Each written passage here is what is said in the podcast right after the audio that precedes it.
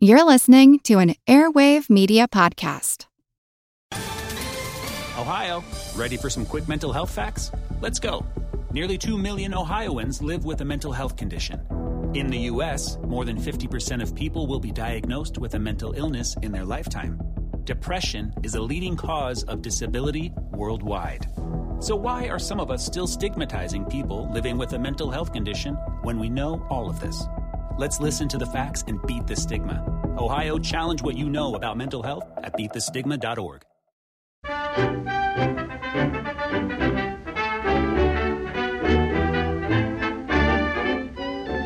Well, hello, and welcome along to the show, and how are you? Very exciting today. I have not one, not three, not four, but two special guests joining me today for a bit of a tribute to one of the loveliest Warner stars of the Golden Age, Ann Dvorak. Yes, later on, I'm joined by Christina Rice, the author of Hollywood's Forgotten Rebel, the definitive account of Ann Dvorak's life, and a lady who spent 15 years investigating her. First up, though, an absolute treat for you.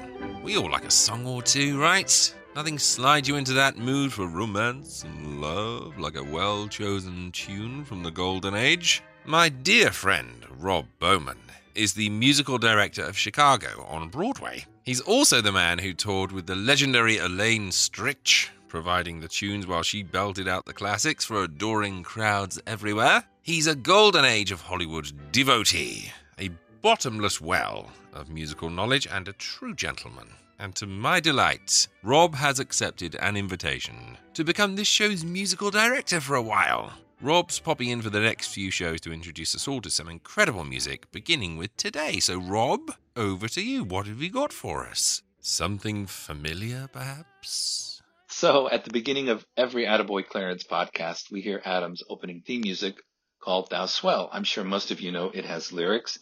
There's probably a few that maybe don't know, and I'm positive one or two that really don't care to know. However, it is a song that was written for a 1927 musical called A Connecticut Yankee, words and music by none other than Richard Rodgers and Lorenz Hart. In 1948, MGM did a very splashy Technicolor movie about Rodgers and Hart called Words and Music, and they reprised this number in the film, sung by America's Girl Next Door, June Allyson. It's a really fun arrangement a really spiffy dance break at the end. And it's a fun number, as you can hear in the lyrics. It's a, it's, you know, because it goes back into the King Arthur time from modern time. So it's a mix of sort of the old English way of talking mixed with modern slang. Thou swell. Ladies and gentlemen from 1948. Thou swell. Thy words are queer, sir, unto mine ear, sir, yet thou'rt a dear, sir. To me thou couldst woo me, now couldst thou try night. I murmur swell to, and like it well to, more thou wilt tell to. Sandy, thou art dandy, now art thou my knight.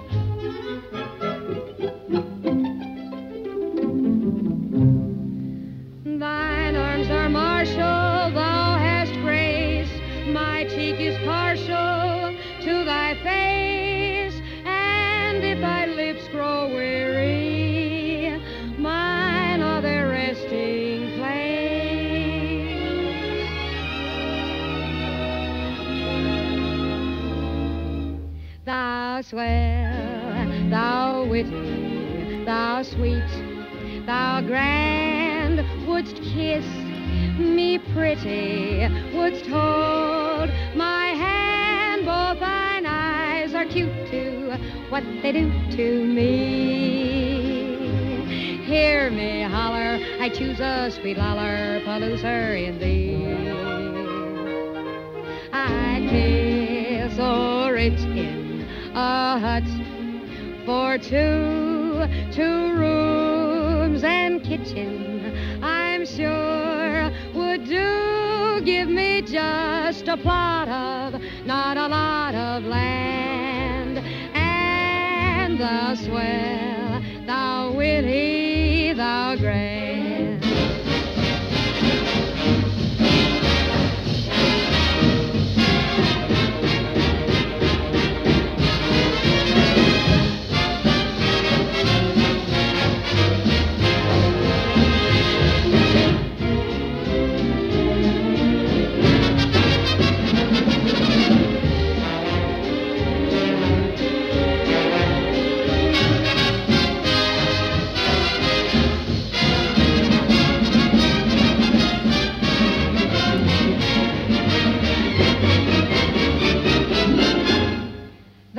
Swell, Thou witty, thou sweet, thou pretty, thou terrific, thou sensational, thou grand.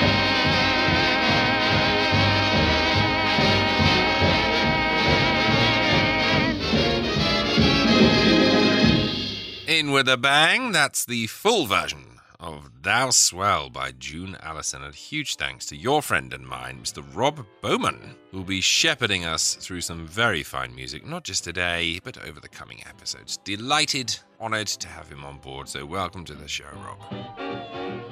Just a quick bulletin for the Town Hall notice board here. All through December, Film Club is going festive. I'm determined to make the most of the Yuletide run up, and so each Sunday night throughout the month of December, I'll be presenting a Golden Age Christmas classic to keep you in that holiday mood. Join us at Film Club each Sunday at 1900 GMT. I'm not going to tell you what the movies are going to be, but I guarantee they'll fill you with cheer. That's every Sunday throughout December at 1900 GMT. And if you haven't joined yet, easy to sign up over at patreon.com slash attaboysecret. Also have to tell you that the latest movie commentary track is available now for patrons. Came out last week. Just finished recording and producing a commentary track for one of my favorite movies of all time, Alfred Hitchcock's Rebecca. So if you want to watch along with me, now you can. Head over to patreon.com slash attaboysecret and look for the movie commentary reward tier. Okay, we're going to go and head on over and test your powers of deduction. Not one, but two Hollywood legends for you to identify this week, and a special guest guesser is along for the ride. David Niven joins the panel, so you are playing along with him as you do your best to try and spot which stars are masking their voices as we play. Who the hell are those Hollywood legends? All right. Panel, as you know, in the case of our mystery challenger, you change the form of questioning. You ask one question at a time in turn, moving clockwise. And let's begin with Bennett Cerf. Have you made uh, another television appearance within the past week? That's one down and nine to go, mouse. Miss Kilgallen. Uh, are you a stage actress? Yes. Is that a yes or a no? Yes, that's yes. This, of course, encompasses the full spread of the talent of our guest, Oh. Mr. Niven. Are you currently appearing on Broadway? No. Two down and eight to go, Miss Francis. Are you appearing in television? Other than here? Yes. Mr. Cerf. Again, is there more than one person sitting as mystery guest? Yes. Miss Kilgallen. Do you work as an act? No. That's three down and seven to go, Mr. Niven. Are you starting a new show in the near future? No. When you say you don't work Uh, in... Oh. Hold the phone for a minute. I have to talk to my doctor. Talk to her. Are you starting a new show in the near future? We'll give you a no, but there'll be a question mark behind it, Miss Francis. Huh? Uh, means they're going to resume. Oh, they're going to resume a show. Does that mean that you are going to resume a show you have been doing? Yes. Oh, goody. Does this show include the name of either of you in the, in the title of the show? No. Five down and five to go, Miss Kilgallen. Is either of you a comedian? No. Six down and four to go, Mr. Niven. What was that? No. No. I can do it. Are you starting your renewed show in the next month? Yes. Oh. Did you hear that? Yes.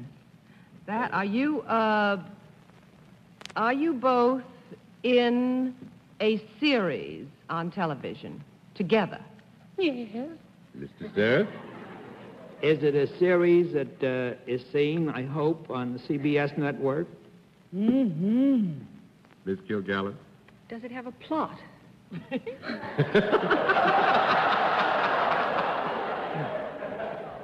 I certainly hope so. Mr. Niven. Have you at any time had anything to do with a manhole? With a what?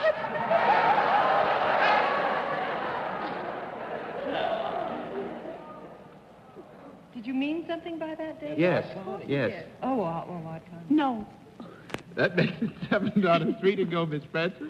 Are you a domestic series as opposed to a Western series? Mm-hmm. And if you are, bravo, whoever you are. Mr. Cerf? Is there any office work or business connection shown in this series?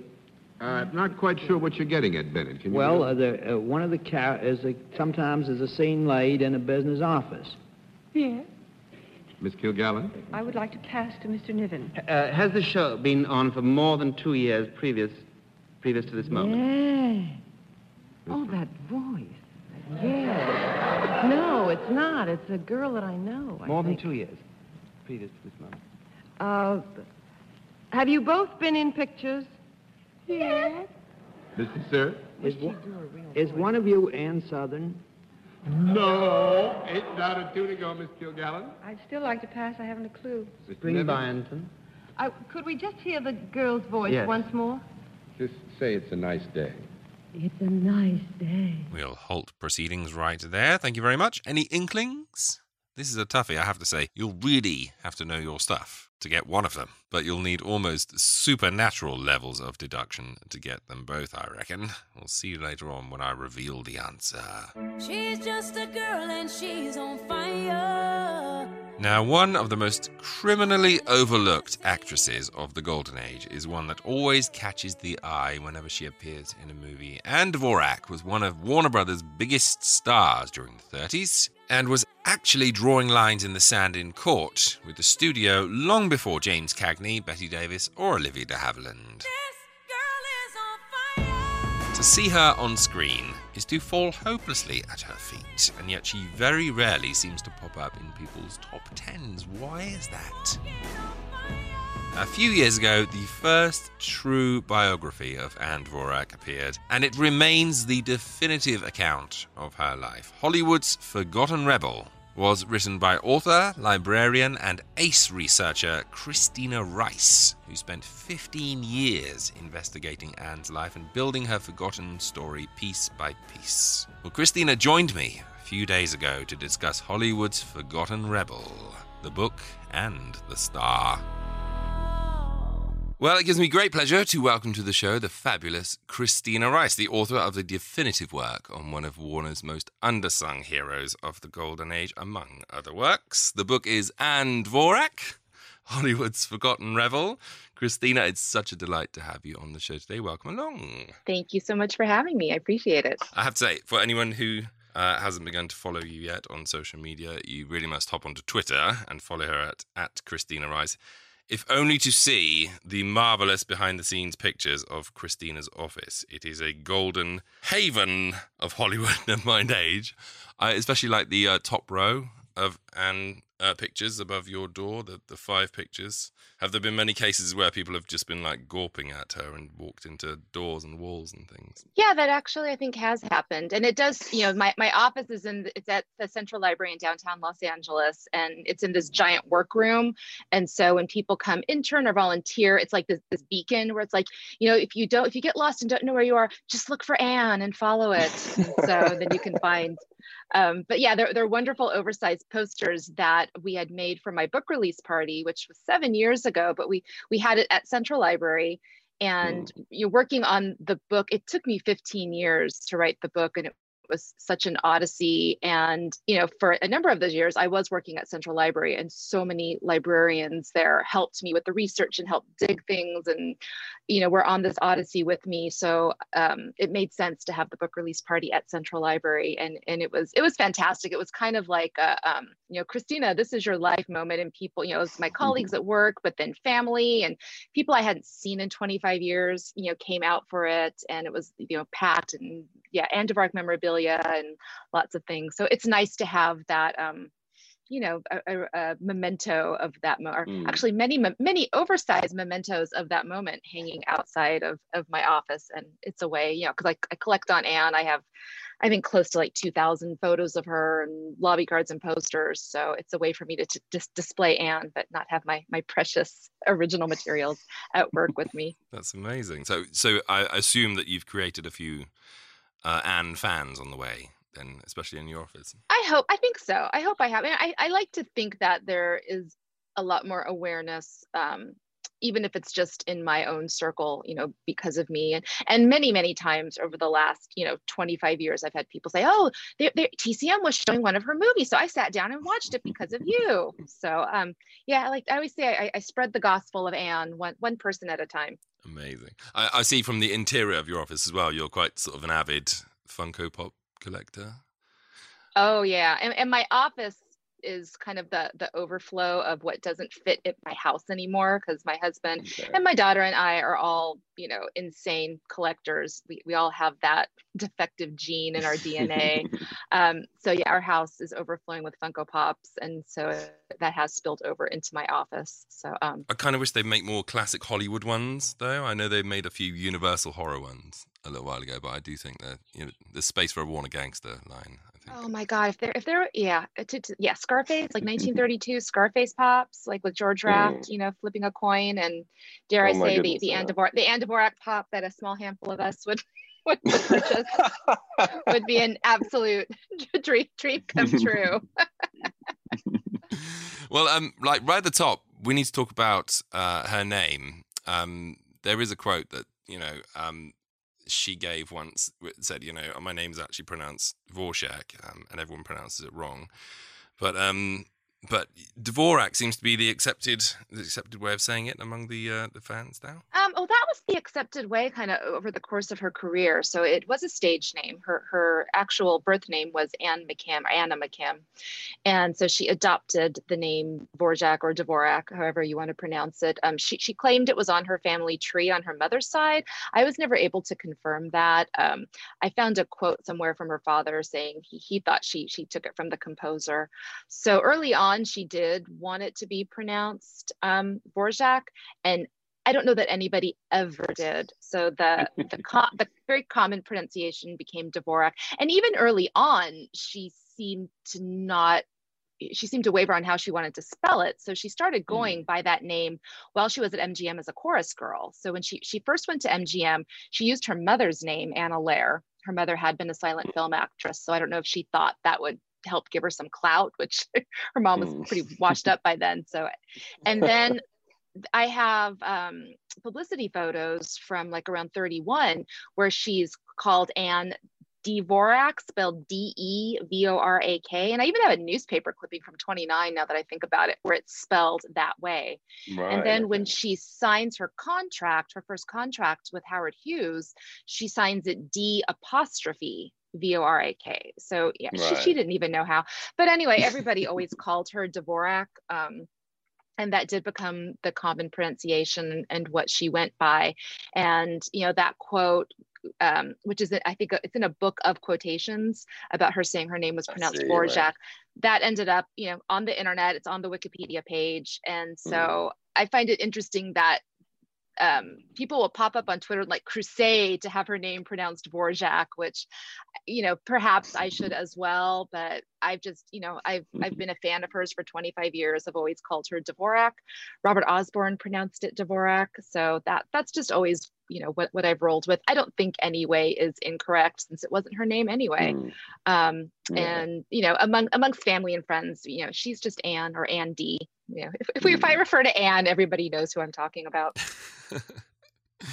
um, I'm fairly sure you must get asked this all the time, but what, what drew you to her to begin with, and and you know, um, not just write about her, but investigate her over 15 years. I mean, that's quite an undertaking. Uh, there must have been some kind of, you know, real spark or love affair that that that began with you and her how did it begin? Yeah, um, yeah, it absolutely. I, I would say it is a love affair that that is still going mm. on, even though the book came out seven years ago.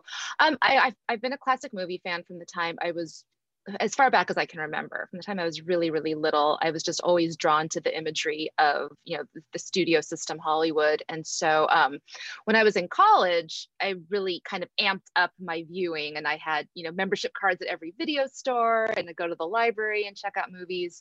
And so at, at my local library at the time, Glendora, which was the town I grew up in, they had um, classic movies that you could check out. And there was the Forbidden Hollywood series on VHS that was um, all the movies mm. were introduced by Leonard Maltin, and I saw three on a match. startling film. startling yeah and, and i'd never you know i'd never heard of it and uh, you know this is in the mid 90s and so this was i think when people were only starting to really become aware of and discover or rediscover pre-code films that they were you know finally being made available. And you know i looked at the back of the box it sounded tawdry it sounded fun it was only you know an hour long and Bette davis and humphrey bogart were in it and i knew them and so i watched it just expecting to you know kill an hour and avoid you know schoolwork. And there was this this movie this like incredible movie that just packs more into 63 minutes than i think most movies today will put in two and a half hours. And there was ann and i i'd never heard of her. Uh, and to this day i've never been so just completely blown away by a performance. Like it was just so brave. astounding Mm. Oh, it's It's- just it- incredible. Yeah, and it's just un it was just unlike well, you know, and those early Warner films are just so raw. And Mhm. you know, I'd grown up watching kind of the more glossy, you know, those are the ones, you know, we like Casablanca and Gone with the Wind, like Mhm. the ones that we more yeah. commonly saw. Like those are just these glossy, perfect, you know, perfect looking films. And Three on a Match is you know to see an actress just looking like hell at the end um Mm. wasn't something i was used to. And she's so good. And i watched it and as soon as it ended i was still living at home my mom walked in and i said mom sit down. And i rewound it and i watched it again. So i just watched it back to back. Um, and at the time you know when i at that time in college in my 20s was my when i was just like binging classic film and it was you know this really like period of self education and so anytime i got interested in a particular performer i would go out and rent every movie i could find Mm, and i would read every book i could find.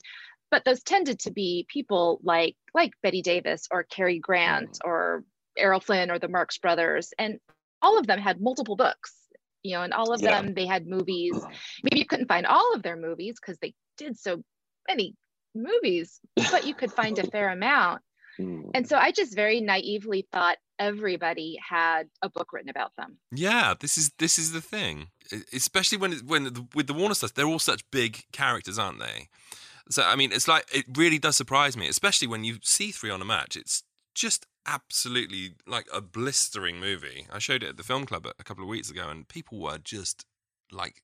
Oh my god! I can't believe what I just saw, and that final scene as well. I mean, we won't spoil it for people, but um, it's it's not just like heartbreaking. It's just like it's like being hit by a truck. That Well, I had yeah, the first time I saw it, I had to stop. Like I didn't, I didn't understand what was going on, and then it all kind of happens. And yeah, and I just sat there kind of dumbfounded.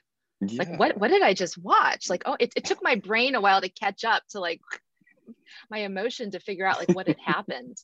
Um, yeah, and it's so you know, and I've seen that movie so many times since then, and and Mm. you know, I just long for that that first time. yeah, the the thrill of um seeing it with the film club was. I think uh, out of I think there were fifty of us in there, and I think five of us had seen it, and everyone was just saying, oh, you know, everyone sort of chats about you know cooking recipes, and uh, I've you know this is a score by you know X Y Z, and then, you know everyone is very knowledgeable.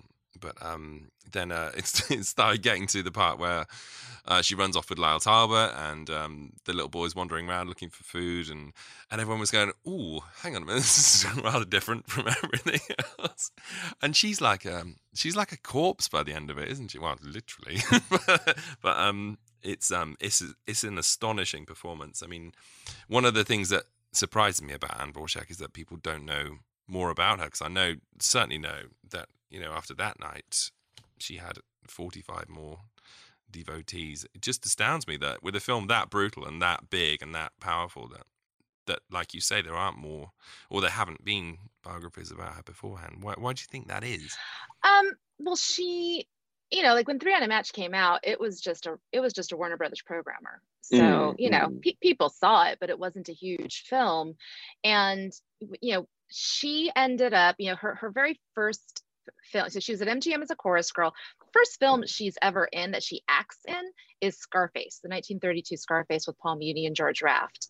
And again, Wow. like she's she's 19 years old. She's astounding in it. Um, and so after, on the strength of that, you know, Howard Hughes signs her to a contract, and Warner Brothers becomes enamored with her and starts borrowing her and borrows her exclusively for six months. So for the first half of 1932, um, Right. they're borrowing her and putting her in films. They finally buy her contract for forty thousand dollars, which I always like to point out that Howard Hughes sold Jean Harlow's contract to MGM for thirty grand, and Wow. Ann he got ten he got ten thousand more dollars out of Ann, like as the, the depression's really hitting the studio.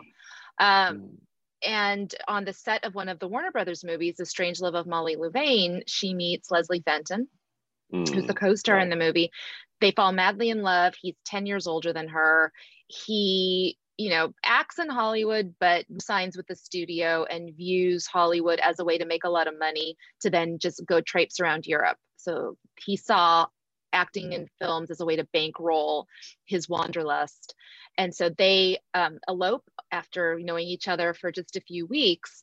And after the contract is sold, he convinced, you know, and I think, you know, she's, you know, in Warner Brothers worked their players to death. Like they just put them in so many yeah. movies.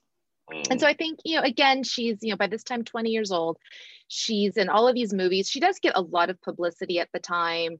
She's, you know, in this this marriage, you know, and I think like, you know, 19, 20 years old is the worst time to fall in love because I think it's the when, you know, you can just um, I think it's just gripping and you know, and to have it reciprocated. So she's just head over heels for this guy who convinces her to walk out on her contract and go honeymooning in Europe for eight months. And so she does.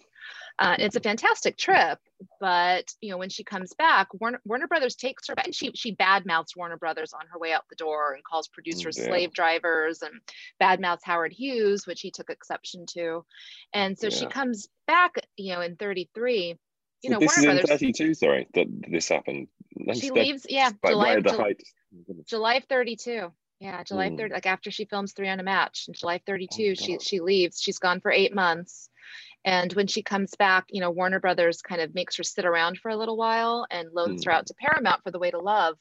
And, you know, and they end up, you know, working her to death um you know through 35 so she's you know she, she makes a ton of movies at warner brothers but they're not three on a match they tend you know they tend to Mm. be supporting roles i mean the you know the, the code does come into effect so that the films themselves are are you know neutered quite a bit but uh, Mm. just a lot of her roles after that are just these kind of run-of-the-mill bland so she does a lot of that she ends you know she gets she ends up getting very frustrated and even though in 35 she starts to get some better roles so she does g-men with james cagney even though she has a really Mm. small role but that's you know it's, it's a higher level picture she does Mhm. dr socrates with paul muni um, bright lights with joey brown and then she lobbies hard to do a musical with rudy vallee sweet music and so she does get those in 35 and her career seems to be on a little bit more of an upswing with warner brothers and then mm-hmm. something happened i don't know if she she falls ill and i don't know exact I could never figure out exactly what happened, but she she she did get ill so that she had a hard time working. Warner Brothers suspends her, which they're, you know, within their rights to do because her contract said if you're sick and can't work, we're going to suspend you and not pay you. And she just ends up going to war with them. She files a lawsuit against them to get out of her contract. Um, she actually filed her lawsuit two months before James Cagney filed his. So she files hers at the end of 35. Cagney files his in 36. Bette Davis takes Warner Brothers to court in 36 as well. But Ann did it first. So she did it before the two of them. And she actually does go to court. Um, she she loses. Uh, but ultimately Warner Brothers like throws her in a couple more movies and then lets her out of her contract at the end of 36. So just kind of whenever her career would be on a, an upswing, she would sabotage herself. So she ends up freelancing for the rest of her career. And she does three movies with Columbia, like in 40. And again, like her career starts to look like it's gaining momentum. And then her husband, who is British, um, enlists in the Royal Navy and goes overseas. She can't bear to be without him. So she leaves and goes overseas and spends, you know, two and a half years in England as an ambulance driver and a, a war correspondent. And so again, like that that momentum is gone you know and then she comes back and she gets divorced and claims she's going to focus on her career and gets married again and just kind of you know she, she she never focuses on career as much as she should have you know, and I Hmm. think just in terms of her name recognition later on, her movies just really weren't available. Like her her best performances are the pre-code performances, and they Mm, just weren't they just weren't available. So I think until you know, unless people had like 16 millimeter copies, or it would you know show up at these rep houses, it's not really until the late 90s into the 2000s when her movies start becoming more available that I think people start to to pay more attention to her, which is you know which is how I discovered her. So, um, post uh, Hollywood, um, when she sort of uh, retired in sort of fifty-one, was it, or sort of early fifties or late forties?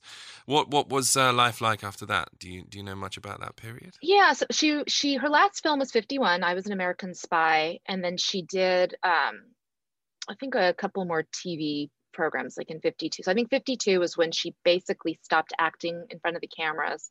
Uh, by that time she had been married a third time. And so um the, the last husband um seemed to have steered a lot of her decision making. I could never really figure. I don't know if she, I, I get the impression that she might have just been tired and done by that time in Mm. terms of acting because the husband seemed to like money a lot. So it doesn't make sense that he would have her retire. um, so they. Uh, so up until 59 because they, they end up moving to Ha- hawaii in 59 so in the 50s they end up um, they they try to ha- uh, launch like a documentary company and so they they try to like you know launch some tv shows and they buy all of this equipment and, and they, they do film things but um and then they have like i think they have re- recording equipment at their place in malibu for people to come use as a recording studio. None of that really gets off the ground and then there ends up being they use all of the equipment as collateral against a loan and it gets foreclosed on and everything gets taken out. Dear. so that all just fizzles. Um you know she unfortunately you know does become a heavy drinker during this period. Um the husband you know i think was very abusive. There were you know a handful of people i was able to talk to. Um one of them was the the niece of the last husband nicholas wade and she had, i think she referred to him as a psychopath so i don't Yeah. know how yeah it, it, it wasn't great you know ann developed tuberculosis so the last few years here in los angeles are not great um, she becomes estranged from her mother you know because of him so they they moved to hawaii in 59 and things seem to get a little bit better they like start up a chemical company and again just lots of just kind of weird Just random weird things things. Yeah. random things. Uh, my favorite thing she does is she writes an 18 volume abridged history of the world and recorded herself reading it. Um, and I don't know when the earliest nonfiction audiobooks came on the scene. Um, I have to think this was one of the earlier ones. She wanted to uh, market it to universities as a teaching aid and nobody understood what the hell it was. So I think I think she was ahead of her time. so it's kind of like a precursor to the great courses was Ann Dvorak's Historical Digest. In Hawaii, I found the gentleman who got the contents of her storage unit after she after she died, bought her storage Hmm. unit, and unfortunately, most everything had been destroyed in a hurricane. Um, but I did get some like you know publicity photos that she kept on hand, including some photos taken by George Hurrell. And I'm like, well, what else was there? And he's like, well, there were a lot of records. So I'm almost wondering if maybe she had put recorded things on disc, maybe. I don't know. Yeah. And then and then I also was contacted by somebody who seems to have ended up with some of the contents of her apartment after she died. And that was this whole weird odyssey. This person, um, who was uh, a very, very troubled person in Reno, uh, actually had Ann's scrapbook from that honeymoon, that 1932 honeymoon. And so I had to haggle with her and got that. And I also got like a bunch of canceled rent checks and a journal that had just like one entry where Ann summed up her life, which is in the book and was fantastic, and her, you know, like green stamps and a lot of odds and ends. Um, and you know, we had to haggle with her and my friend Darren, who has been on this Ann Dvorak Odyssey with me because he's he's a Norma Shearer collector. Um, I, he's an agent, and so I had to have him haggle with this woman in Reno to get these things for me. And at the end of it all, after the money had been wired and the FedEx had been sent, she goes, "Oh, do you want the other Ann Dvorak stuff I have?" And he was like, "What are you talking about?" And she's like, "Well, there, there there's a van with a few more boxes." And we're like,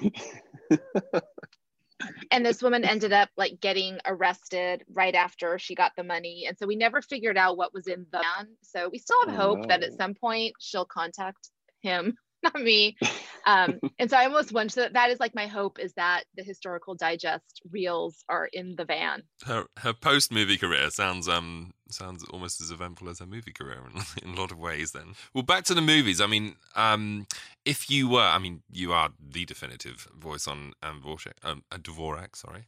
Um, if you were um talking to a novice and they asked you for a good place to start movie wise, what would be the best three movies? Do you think for them to start with? yeah th- three on a match Mhm. um, is you know, I think her most powerful performance. Uh, Mhm. you know, and it is one of the earlier ones. Scarface, just because I think everybody should see Scarface. Um, even Mm. without Ann, I think it's uh, you know I, I adore Howard Hawks. He, he's my favorite Mm. director, so she is fantastic in that as well. Um, you know, I also I hate to just recommend pre-code. So there's also the, the Strange Love of Molly Louvain, and it's not the strongest pre-code, but it is one of the few movies where she is the actual star. Like she, you know, she is the title character, um, and I think she's absolutely wonderful in that. So I do recommend that. Um, I also personally love a movie she did in the post-war era called The Private Affairs of Bel Ami, and it's with Oh, okay. um, with George Sanders and Angela Lansbury, and it's it's a very understated role for her. So she, you know, she she's very good at these high wire performances, like in Scarface and Three on a Match, where she's just like just energy just like emanating out of her and she's about to explode. And th- the same goes for a movie she did called A Life of Her Own with Lana Turner in 1950. Um, but Mhm. she's only she's only in it for I think 10 minutes and she's magnificent. And I think if, if Ann ever deserved an Oscar nomination, it would have been for A Life of Her Own. Um, but she's in it for such a short period of time that um, I recommend The Private Affairs of Bel Ami, which I think is um, I think it's interesting. It's, it's George Sanders just at his catty catty best, um, and it's just this really I think understated, reserved performance for Ann. And I think the the costume and set designs in, in that film are fantastic. So that's one I always like to throw out. Perfect. Well, thank you so much for coming onto the show and for writing the book. I mean, speaking as someone who devotes a lot of his own time to chronicling the stories of these people, there are so many characters from this era whose stories have yet to be told. And Ann, for me, has been one of these people who I think I'm not alone when I say she really does strike you as special when you see her on screen. So for you to have produced such a detailed investigation into who she actually was is a very great service to her memory, I think. And so, on behalf of the world, thank you very much for that. what are you uh, What are you working on next? Um, what's coming in for you next? Yeah, so I actually um, dur- during the pandemic, I finished a book on Jane Russell. Um, yeah, so that was you know there's actually other other than Jane's own memoir, which came out in 1985. There's never been a book on Jane Russell, which is kind of astounding given how much name recognition she to this day still has. See, I, when I, when I um looked uh, looked, at, I, am not going to play dumb and say I didn't know the Jane Russell book was coming. I did I did know it was coming. Um, but um, yeah, you mentioned that this is the first work on her. She's a, astounding, really. It's it's another Ann Vorschak you found, And- she she was a massive name as well. Yeah, massive name still has a lot. You know, she's like the opposite of Ann in that she still has so much name recognition. And so that was actually my my, pub, my publisher, which is the University Press of Kentucky. Um, you know, initially when when I finished the book on Ann, I was never going to write another Hollywood biography again because it had just you know. It, it, it was such an undertaking, but after a few months, I'm like, oh, I guess I could do that again. it's kind of like childbirth. oh, it wasn't that bad, and the finished product's kind of cool. Um, so I went to so I went to Kentucky and I said, well, you know, I'm thinking about doing another book, and I just don't know. I'm, I'm not sure who who I'd want to do. Um, you know, because the, the last I'd say the last like 10, 15 years, you know, a lot of these actors, you know, there, there have been works produced on them, and so um, and they suggested Jane Russell, and she would have never occurred to me. And I thought, ah, and when I started researching her, she's you know really fascinating, and I think people are aware of her, you know, because of Gentlemen Prefer Blondes and you know because of The Outlaw and her association with Howard Hughes. Um, but I don't think people really know a lot about her or have actually seen a whole lot of her movies. So uh, yeah, it was it's been really really interesting, and so I finished that up. Um, yeah, it's interesting that I'm writing about these, these two actresses that were, you know, got their start with Howard Hughes. So I've, I've become, you know, I've learned a lot about Howard Hughes, who is just equally fascinating in many, many ways. Um, so yeah, so I, I really enjoy. You know, the, the Jane Russell book was a very different, you know, very different experience for than than, than Ann because Jane is hyper documented and was around for so long, and Mm. the last 20 years of her life got dragged out for interviews all the time, and she was always very happy to oblige. So um, yeah, so I'm I'm looking forward to people learning about Jane because she she is fascinating. That's coming out uh, in mid June 2021 from University Press of Kentucky, and I do for those of you listening who are in um, the United States, I do encourage you to get on the waiting list for um, for the Jane Russell book at Larry Edmunds Bookshop in Hollywood, and that's how you can get uh, an assigned copy. And I've also created um, postcard sets of Jane Russell costume tests from Gentlemen Prefer Blondes. So um, we really want to throw business to to independent bookstores, and particularly Larry Edmunds. So if you can, uh, that would be fantastic. And then um, my family, since we've been stuck in the house, I have a 10 year old daughter, Gable, and we've been, you know, watching lots and lots of movies, obviously. And so um, we thought we'd make it a little bit more fun for her because we don't give her a lot of choice in whether she has to watch movies with us. Um, so we're actually on the verge of launching our own podcast, the Little Miss Movies podcast. Yeah, where we watch movies with her and then um, we talk about them and it's it's fun to get the perspective of a 10 year old and it's it's Mm. fun you know especially for these movies that we're all so familiar with and kind of take for granted to to watch a movie with somebody for the first time so we watched citizen kane with her and Mm. What did she think? she i think she was fine throughout it like it held her attention and she was cool and then the ending came Mm. and it blew her away like it was Really? a delight it blew her oh even like two hours later i was tucking her into bed and she's like i just can't believe that's how it ended. Oh my god. So it was it was like it yeah so like what yeah wa- watching citizen kane with somebody for the first time um was was pretty great. Uh i think like empire strikes back we watched when she was like three or four years old so she was too young to understand how cool it was and she was Mm. like oh that that's what buzz lightyear says in that movie i was like oh man no but, but Citizen Kane was just a very pure experience. So um yeah, so the Little Miss Movies podcast will be coming very soon. So like our first episode we recorded a few weeks ago was our Halloween episode where we did Jaws, which she's become Hmm. obsessed with. We did Jaws, Poltergeist, and Halloween 3. And we did Citizen Kane, and we're about to do my husband loves Wes Anderson, so we've been watching Wes Anderson movies. So no, it is it is going to run the entire gamut um, of of yeah of, of film history. So but I think I'll I'll probably have to to battle against my husband a little bit to show her. I've been showing her a lot of um cri- the Criterion Channel has had Joan Blondell movies on, so we've been watching a lot of Joan we've been watching a lot of Joan Blondell movies. so um yeah, she's she's kind of amazed that Guy Kibbee shows up in kind of everything. that is our running gag is oh look Gable Guy Kibbee your favorite. I remember I watched um I watched Footlight Parade actually. I wasn't even watching it with the children. I just had it on on my iPad while I was cooking dinner one day, and um, the By a Waterfall number started, and as it did, uh, my my youngest son walked in, and just sort of was hypnotized by the sight on screen, and then my middle daughter walked in, and the same thing happened, and I kind of turned around and. Everyone in the household was sort of crowded behind me, sort of mouth hung open, uh, agog, watching this. Uh, you know, these shapes in the water. I couldn't believe they were actually people. You know, I think even the dog was sat sat by us, just sort of, you know, head head tilted to one side. Something about them. But um, I think they they won't forgive me now because I, I showed them the Innocents on Halloween, and um, I'd forgotten how scary that film is.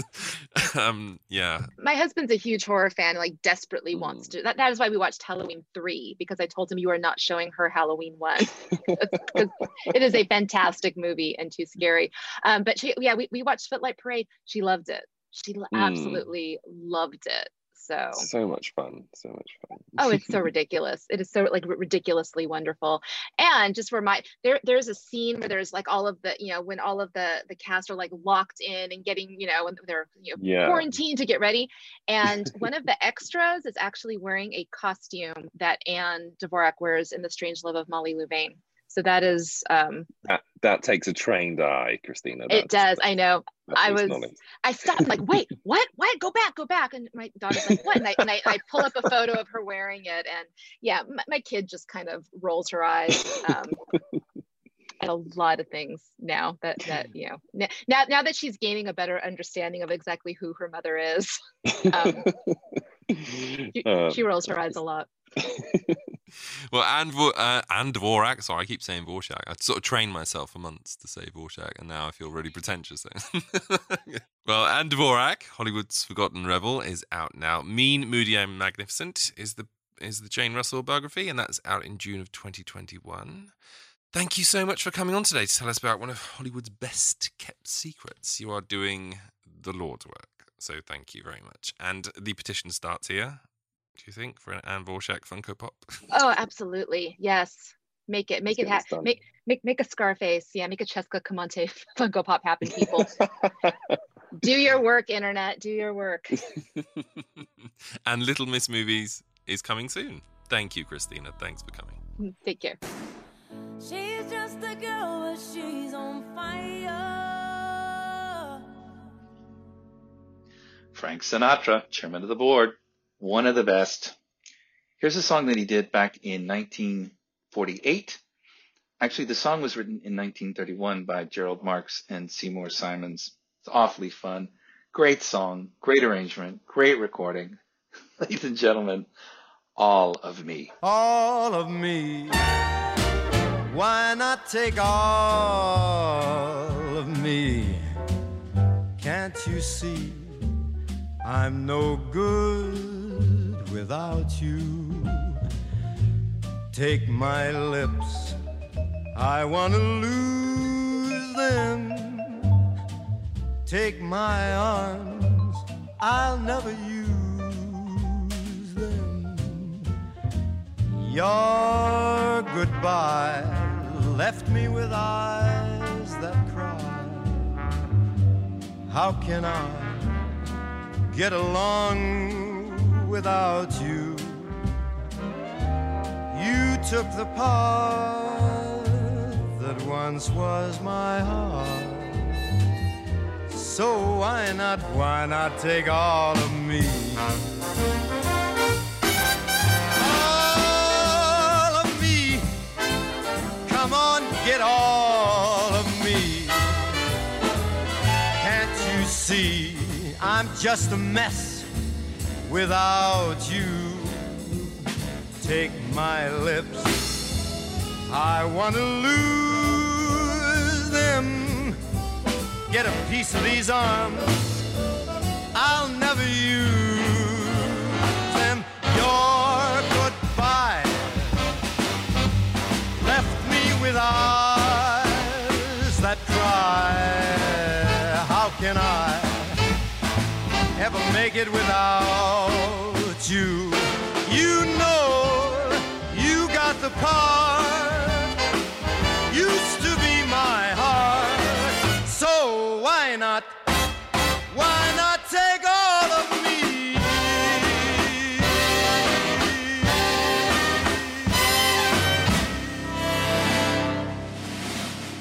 And that was all of Rob for today. Thank you, Rob, for your stellar choices there, sir. And do not fret, as Rob will be back in the coming shows to dish out some more beautiful melodies. My profound thanks to Christina Rice for joining me for that interview there, talking about the wonderful Ann Dvorak. Christina has very kindly offered to share some of the incredible Ann Dvorak treasures with one of you lucky folks. Christina is offering to one very lucky winner. First, a signed copy of her book, Ann Dvorak, Hollywood's Forgotten Rebel, along with a signed copy of The Inseparables, which is a specially curated book collection of Ann Dvorak and Leslie Fenton's 1932 honeymoon pictures. It's beautiful. Also included are four publicity portraits of Ann. These are the very pictures Ann once owned and which she would sign and send to her fans when they wrote to her. These are from Ann Dvorak's own personal collection. It's a staggering prize. And Christina is ready to send it all out to one lucky Ann Dvorak loving fan out there. Unfortunately, this is only open to US listeners only. So if you'd like to be in with a chance, then all you have to do is click on the link in the show notes of this episode and identify the blurred out picture of one of Ann Dvorak's most famous co stars. You'll see an entry form beneath the image. Just put in your answer and you're entered.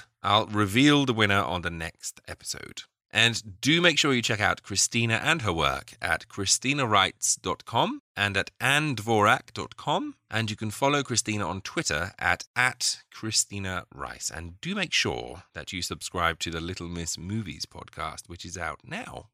Well, how's about I throw a few Ann Dvorak movies your way? Three helpings of Ann, a quote quickie, a not so quote a quickie, and one huge starring role for her. First up, a film where the makers take the most basic plot point they can, tack the word lady onto the end, and voila, there's your film title. 1937's Racing Lady, then, starring Ann with Harry Carey. And here's a clip. Even Johnny knows what Pepper Mary could do in a real race. Honey, if you don't stop talking racing, you'll be asking me to enter Katie did next, telling me she can beat top row. But, Dad, listen. You know that the breeder who races his horses makes more sales than one who doesn't.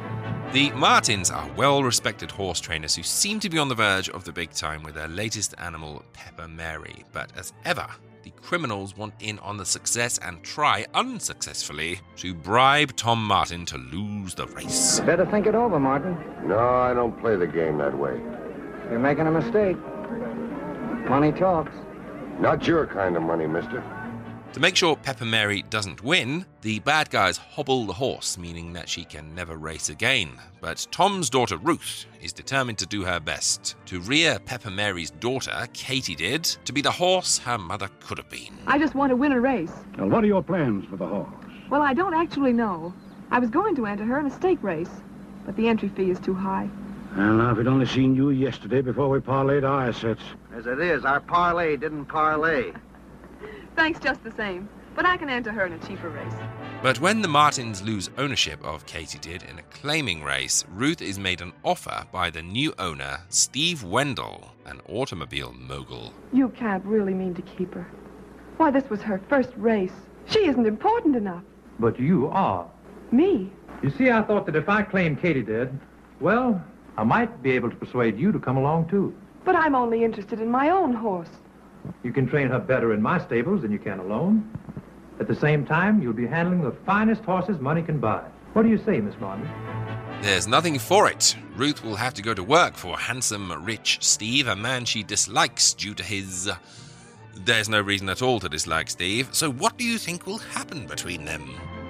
Brief little film, but lots of fun. I'm not into horse racing in the slightest, and thankfully you don't need to be. This is far more concerned with being one of those will they, won't they romance stories between a country girl with horses in her blood and a rich city slicker with literally zero faults. And yet there's a fair old share of agonizing from Ruth, who takes one look at the guy and decides to write him off because I don't actually know why.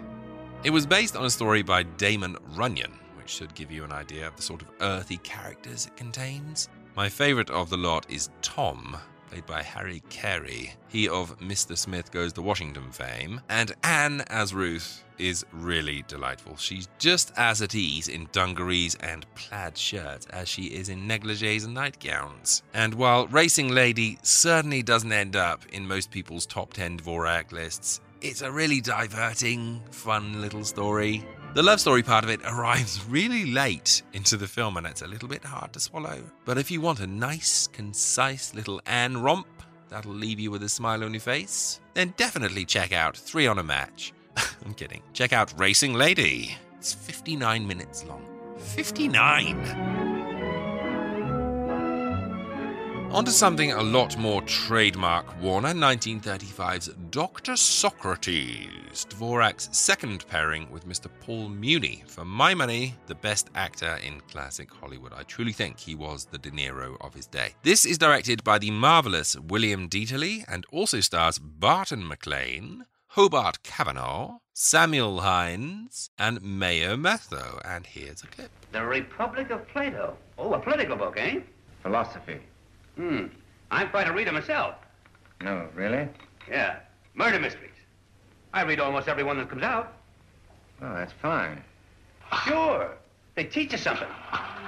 Muni plays Dr. Cardwell, a city slicker doctor who's escaped to the country to practice in a sleepy town after the death of his fiancée. The townsfolk call him Dr. Socrates because he loves to read philosophy books, those crazy bumpkins. Well, if it isn't my colleague, Dr. Socrates. How's old Sock tonight? Doc Cardwell's from the city, you know, Floyd. I know. Chicago. We country bumpkins seem kind of crude to a man of Doc's education, but praise be, he has his books. Yes, sir, books by Poles, Italians, and Greeks. Mighty fond of Greek philosophers. Doc Cardwell goes in for Acropolis, Ceracippus, Socrates. That's why I call him Dr. Socrates. One night, the doctor is visited by notorious gangster on the run, Red Bastion, played by Barton MacLane, who needs a bullet removed. Shortly afterwards, Red picks up a hitchhiker, Josephine, played by Ann, roping her in when he robs a bank, during which Red shoots Josephine for trying to escape. We was lucky to escape with only Eddie getting hurt. Eddie wasn't the only victim, Mr. Suggs. There's a fella killed right in front of the Emporium. A young Ward boy that married a Lemmy just last week. And a girl. She's laying on the streets right now. Uh, one of them hitchhikers. Hitchhiking my foot. She's one of them. One of them what? One of the bandits. She jumped out of their car. Oh, that don't seem likely. I was sitting there the whole while. Or standing anyway, with my hands in the air. I seen the one woman driving the car, but... Settle that quick enough. There's young Doc Cardwell loading her in his car right now. Josephine is treated at the doctor's house, during which time they grow ever closer. But it isn't long before Red's back on the scene with revenge in mind. You see so many of these movies come and go if you're a B movie fan. You put a couple of stars in a tiny little story, you put a hackneyed conceit at the heart of things, and you just let it dribble out onto the screen.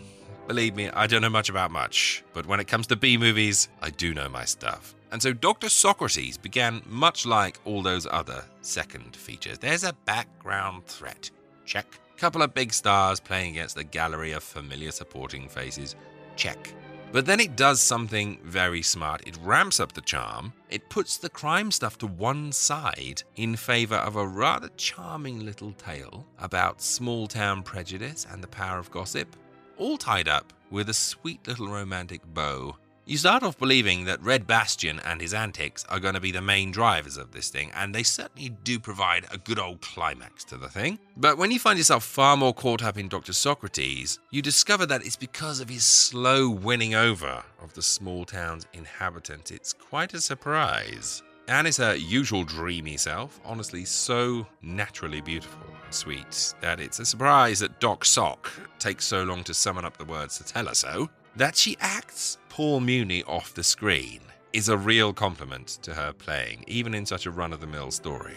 The real ace up its sleeve, though, is the town itself. You really do find yourself falling in love with it. It's all soda counters on the corner, and street squares and town halls and picket fences. It's the small town Americana place of your sweetest dreams. It reminded me so much of Bedford Falls from It's a Wonderful Life. So to put a love story, gangster story, and a human drama in its midst was a lovely surprise. Look, it'll never win Oscars for Best Pictures. Its scale is far too small for that. But Dr. Socrates is a really sweet, genuinely appealing little surprise of a film that certainly won me over. Trust me, Dr. Socrates from 1935. Give it a chance. You'll adore it. On to perhaps Ann's best dramatic role outside of Three on a Match, then. You heard Christina mention it in the interview there. 1932's The Strange Love of Molly Louvain, directed by Michael Curtiz and starring Ann alongside Lee Tracy, Guy Kibbee, Leslie Fenton, and Frank McHugh. So a very Warner affair. Hello, Molly. Hello, Mr. Grant. What can I do for you? Plenty, baby. Plenty. Cigars or cigarettes? I just dropped in to let you know I was back in town. And from now on, baby, everything's gonna be okay for you. Things are okay. You should be a mind reader instead of a rubber goods peddler. Ah, that was last season. I've got a new line this season. You've always got a new line. What is it this time? Silk stockings. You should do well. You've had enough experience. Yeah, there's just one thing got me worried. What? That I might come back here and find you gone. I mean it. You're the only piece of Class A scenery this town has to offer. Better take a good look while you're here. The story follows Molly Louvain, played by Ann, who is romanced by a society boy, falling head over heels in love with him. So much so, in fact, that she falls pregnant with his child.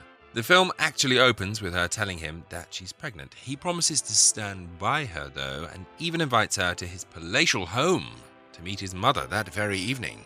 But when Molly arrives, she receives a nasty shock. I'm Miss Levane. Mr. Rogers was to call for me at the hotel at 8 o'clock, but Oh, yes, Miss Levine. Young Mr. Rogers and his mother left for New York quite suddenly tonight. The party's been cancelled. Mr. Rogers left this note to be delivered to you. I had intended to send it to your hotel in the morning. Mr. Rogers told me to convey his sincerest regrets. I'm sorry, miss. In need of a safe harbor, she falls into the arms of small time crook Nick Grant, played by Leslie Fenton, who does his best to twist Molly to his way of life. But after three years, she can no longer take it. Leaving her child with a good family, Molly hits the road in search of some kind of life. But Nick isn't willing to give her up that easily, and before she knows it, she's been implicated in one of Nick's cop killings. they got Nick.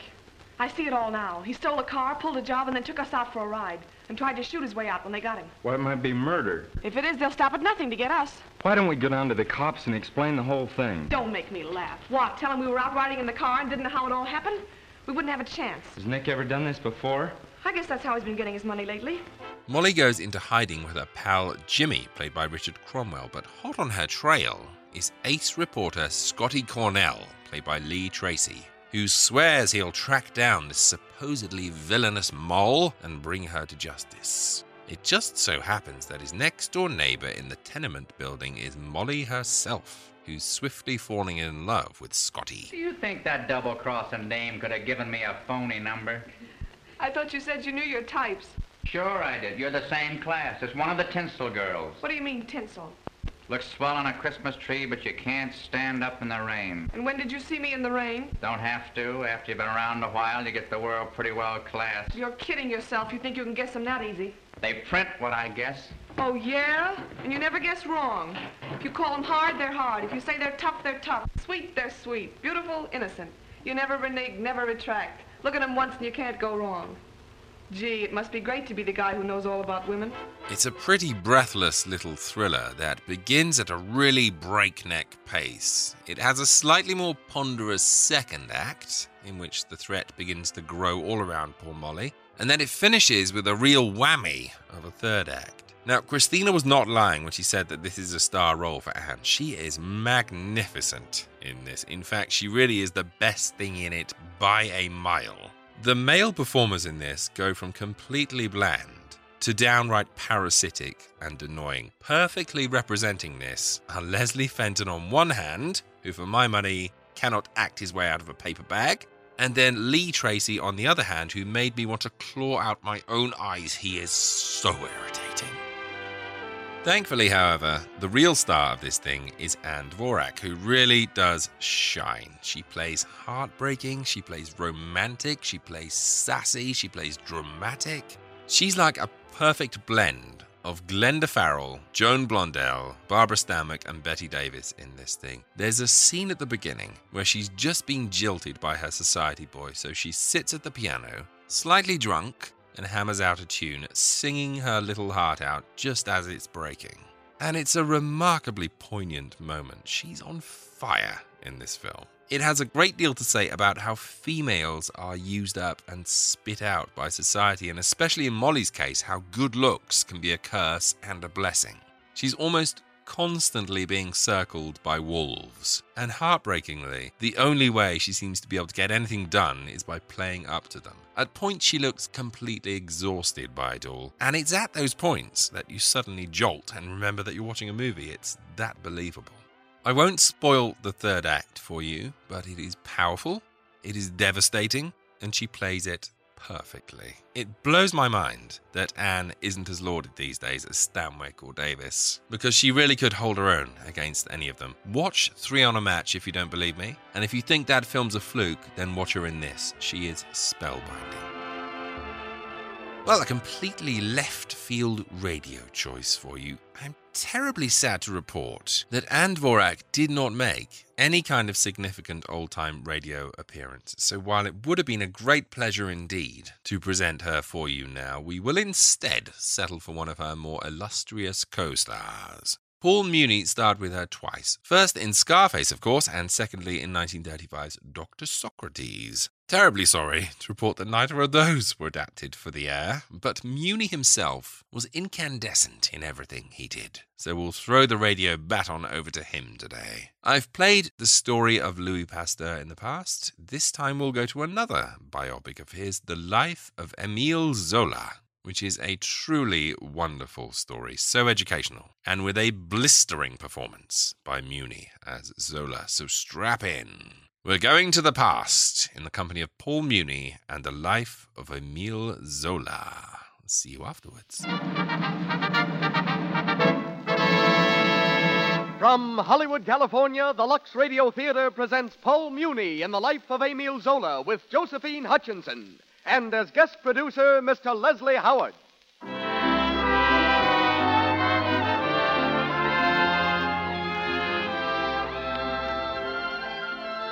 Lux presents Hollywood.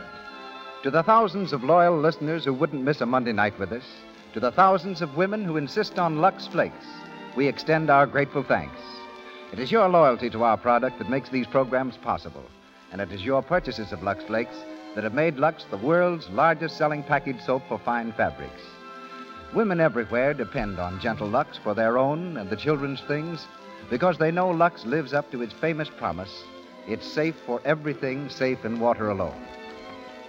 Our play tonight, filmed by Warner Brothers and winner of the Academy Award, is the drama of one who challenged the world with his writings and fought fearlessly with the spoken word in the cause of justice, Emile Zola.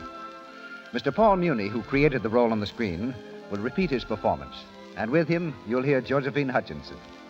Louis Silvers conducts our music, and as special guest between the acts is the man who directed the film version of our play, Mr. William Dieterle. Our regular producer, Cecil B. DeMille, will be back with us again next Monday night. Filling his place is the star and co-director of Pygmalion, who is in Hollywood for the filming of his current picture Gone with the Wind, and who has been here during the past week preparing tonight's production. Ladies and gentlemen, our guest producer, Mr. Leslie Howard.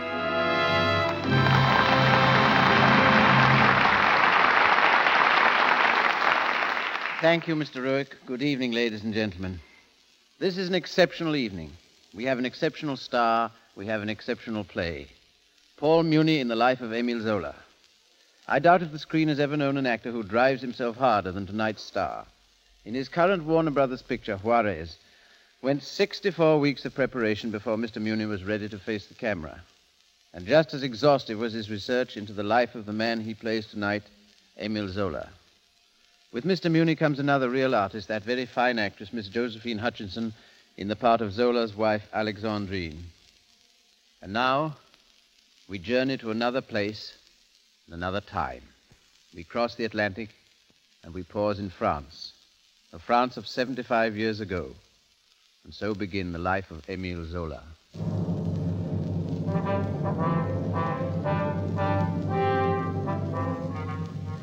Paris in 1862. Louis Napoleon is Emperor of France, and his reign is one of suppression. New thoughts, liberal ideas are vigorously opposed. The great city lies beaten under the lash of authority. It's deep winter.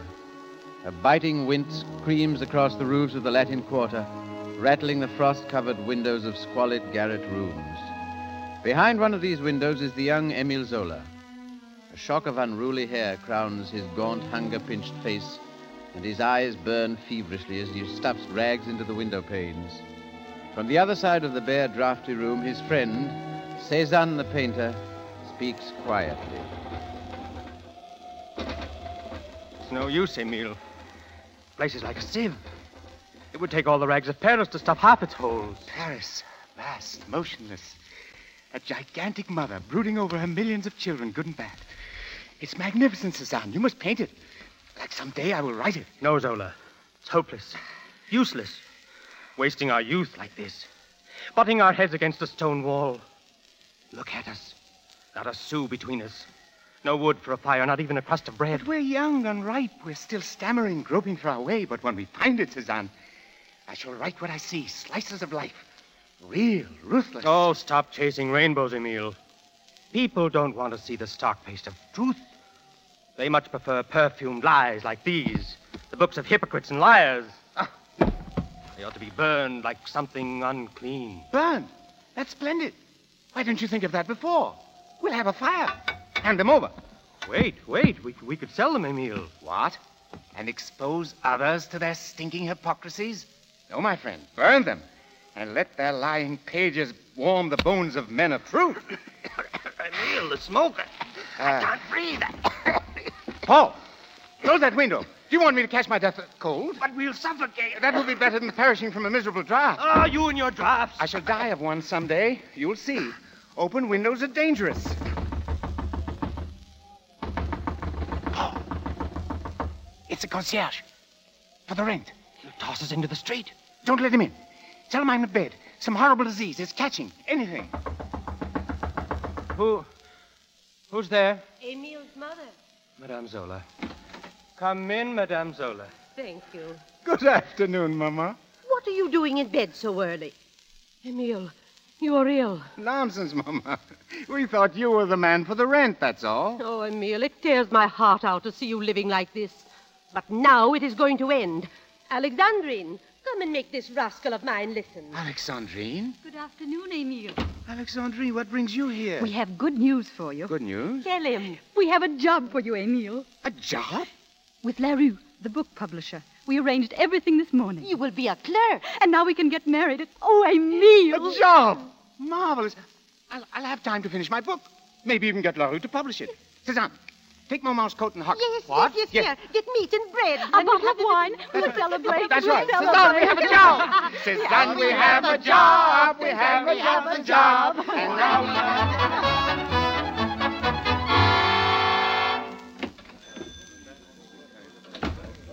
Emil. Ale- Alexandrine, you must not come here to the shop. Monsieur LaRue has issued orders. I had to come. Oh, I hate to trouble you, Emil, but the butcher, he refuses us any more credit. But you told him we'd settle at the end of the month. He wants his money now. And the landlord was very nasty about the rent. Zola, Monsieur Larue wants you in his office right away. Uh, very well. I'll do what I can. Don't worry. But you understand, Monsieur, this book was not published by me. I knew nothing about it. Nothing whatsoever. Well, we shall see. Monsieur LaRue? Come in, Zola. Zola, this gentleman here is an agent of the police. He has something to say to you. Yes, monsieur. You have a book published called The Confessions of Claude. Is that right? Yes? It is my duty to tell you that the public prosecutor is highly displeased. Why? It's a bad book. Badly written, you mean? It is an offensive book. It will do great harm to public morals. I beg your pardon, but... Keep quiet, Zola. We've been watching your writings, young man. You're a troublemaker. These articles of yours, attacking our leading men of letters, the arts, criticizing the civic authorities. Perhaps you know something better for me to criticize. I don't want any of your impudence. And I'm telling you, you've got to stop it. This is an official warning. And I hope I won't have to come here again. Well, Zola, I didn't mean to get you into trouble, Monsieur LaRue. I... why do you have to write such muckraking stuff when there's so many pleasant things in life? And so many unpleasant things. That is not your business while you're working for me. From now on, you'll attend strictly to your work. And stop writing trash. No, monsieur. What? Is that a bad exchange for a job? Very bad exchange. You're a foolish young man. If you prefer to go hungry, that's your business. You're discharged. I'm very grateful to you, Monsieur LaRue. Grateful? Yes, for allowing me to devote all my time to my writing. Then go ahead with your scribbling. Maybe a lean stomach will teach you better. But a fat stomach like yours sticks out too far, Monsieur LaRue. Eh, It what? prevents you from looking down and seeing what's going on around you. While you continue to grow fatter and richer, publishing your nauseating confectionery, I shall become a mole, digging here, rooting there, where life is hard, raw, and ugly. I'll stir up the whole rotten mess. You will not like the smell of my books, Monsieur LaRue. Neither will the public prosecutor. But if the stench is strong enough, maybe something will be done about it. Good day, Monsieur.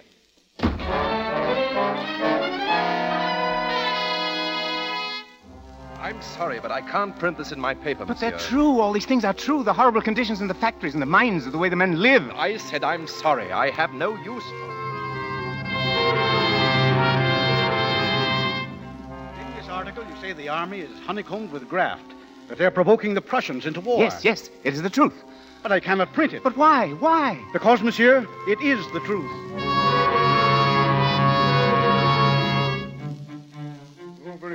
Buy some of these things. Ten francs for the lot. Why I'm doing it, I don't know. Thank you, Monsieur Charpentier. You won't regret it. You'll see.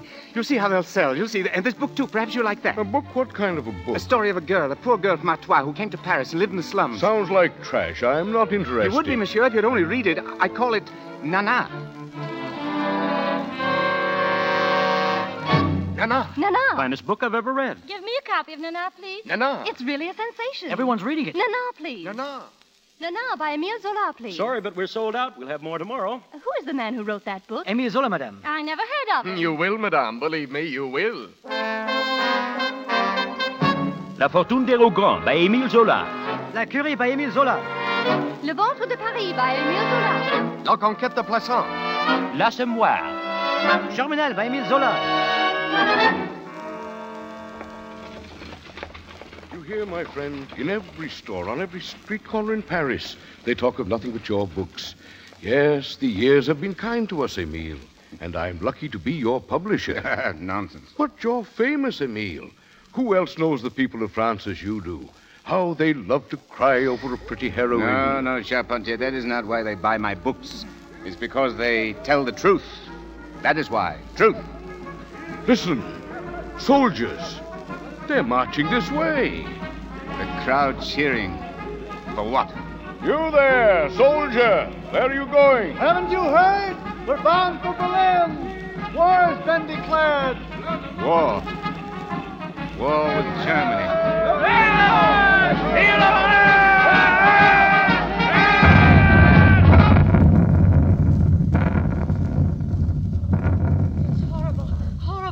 shall all be murdered in our beds. The Germans at the very gates of Paris. There isn't a morsel of food. Even the horse flesh has been sold out. How will it end, Emile? How does it always end? In misery, in suffering, in the blood of the people. But those are the fortunes of war. Those are indeed the fortunes of war. The whole rotten structure had to collapse before we could learn the truth. But France shall know why. I shall name her betrayers. She shall see who led her men to the slaughter, who's responsible for her downfall.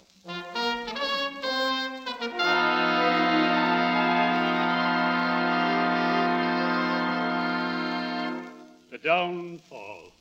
The Downfall by Emile Zola. I tell you, Monsieur Zola, as the chief censor of France, I will not tolerate this book. Sorry, Monsieur le Censor. Listen to what you have written here. I believe I can remember. Listen. The army was governed by dry rot and slow paralysis. The general staff were mediocre, of an ignorance past belief. But if the army made mistakes, Monsieur. The army does not make mistakes. Really? Hm. How interesting. Every book you've written has caused us trouble. You attacked the Second Empire. You attacked the Third Republic. And now this downfall attacking our army. Such a book makes the public lose confidence and respect. Lose confidence in inefficiency. Lose respect for cowardice and stupidity. That would be a pity, monsieur. Nevertheless, you'll write no more such books, Monsieur Zola. Except perhaps one about the rascality of army ridden politicians. The chief censor, perhaps. What? That's an idea. No, no. Uh, I mean, uh, you're a reasonable man, Monsieur Zola. We only wish to do what is best for our country. That is so, isn't it? You'll do what is best for yourself by leaving me strictly alone to write what I please, as I please. Good day, monsieur.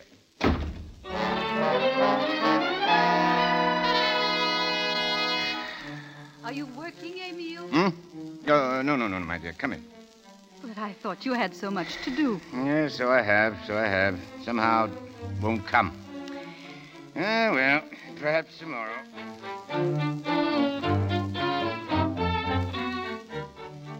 All packed, my dear? We're leaving soon. Emile, what about your new book? Charpentier is waiting for it. I know, I know. But you promised, dear. And if we're going to be traveling so much, I don't Now, see. now, now, now, don't worry so, Alexandrine. I, I, I'm going to work on the boat uh, uh, every day, every day. You, you just wait and see. I, time I've been saying to myself, today Emile will send me his book. Now you're here, Emile, and still you have nothing for me. But you must give me time, Charpentier. Time? You've had three years. Has it been that long? ah, well, we're not as spry as we used to be, eh, Charpentier? Albert! Albert! More wine! Fill the glasses, gentlemen. I have a rare treat in store for you. Yes? Vintage of 1809. I tell you, the conditions in the mines are worse than ever before. Really? Another catastrophe last week, the second in a month. What they need is a guild, an organization. More than that, gentlemen. They need a champion, someone with influence to show them the way. Another Zola, perhaps? Well, why not Zola himself? Or is he more interested in the vintage of 1809? ah, they'll work out that problem somehow. They have youth, they have courage. Oh, perhaps. Uh, Albert, where's that wine?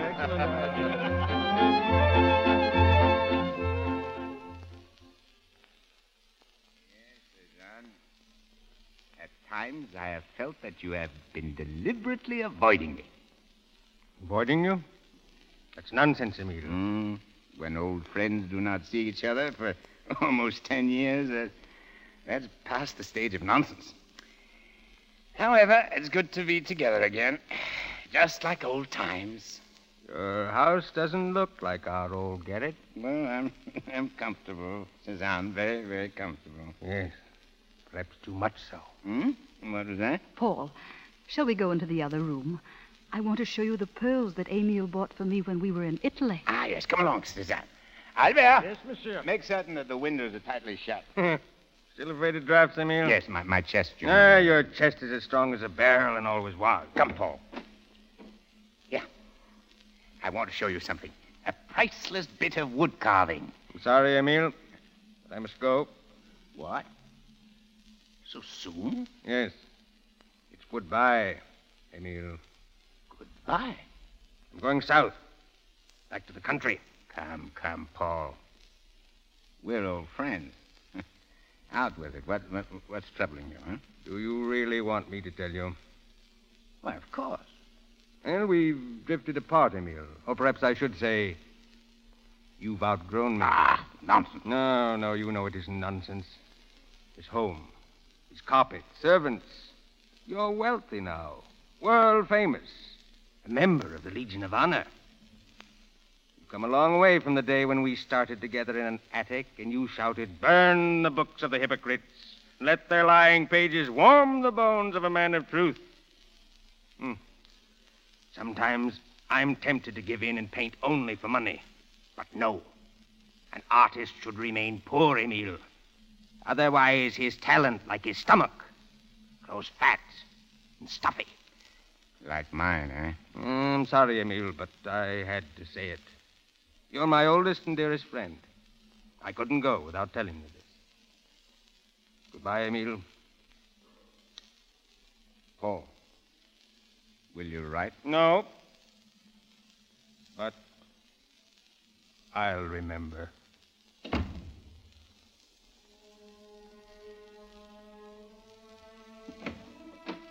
Emile.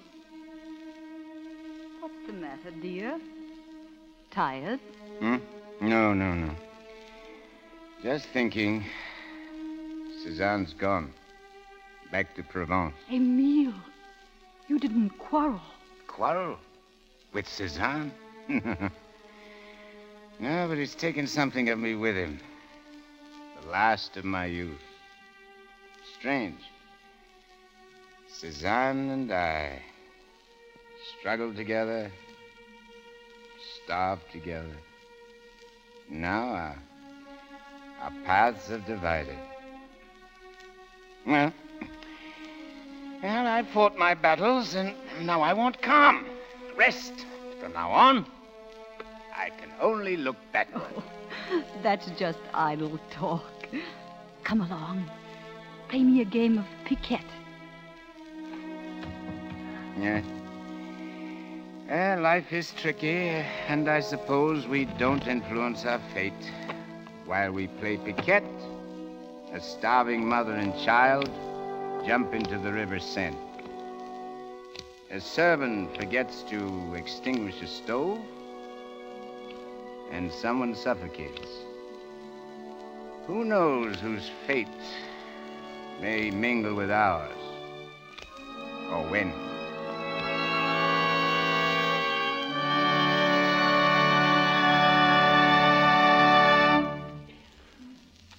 You have just heard the first act of The Life of Emil Zola, starring Paul Muni with Josephine Hutchinson.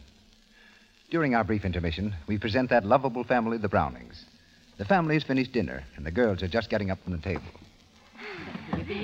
Well, come on, Midge. Let's get the dishes out of the way, huh? Okay, Dot. I'll help clear off the table. Oh, wash your dishes in Lux today. It's kind to your hands. Hooray, oh, hooray. Why, that's a cute little song, Midge. Where'd you hear it? Over the Dr. Susan program the other day. But that program's in the afternoon, Midgie. You haven't been cutting classes, have you? Of course not, silly. It was while we were washing dishes in our home economics class. We had the radio turned on. Very apropos, I should say. I hope you were using Lux Flakes. Oh, but definitely. Teacher says it's thrifty on account of a little go so far, you know. Well, she's right. And it makes dishwashing loads easier. And the way it helps your hands stay nice looking. Any girl likes that. I'll say. You know, two of the girls said their mothers don't buy Lux. And they're going to pick picket them. We want Lux. Harsh soaps are unfair to hands. oh, Mother, isn't that cute? Yes, it is. And I'm sure their mothers will be glad to know about Lux. It's such a help.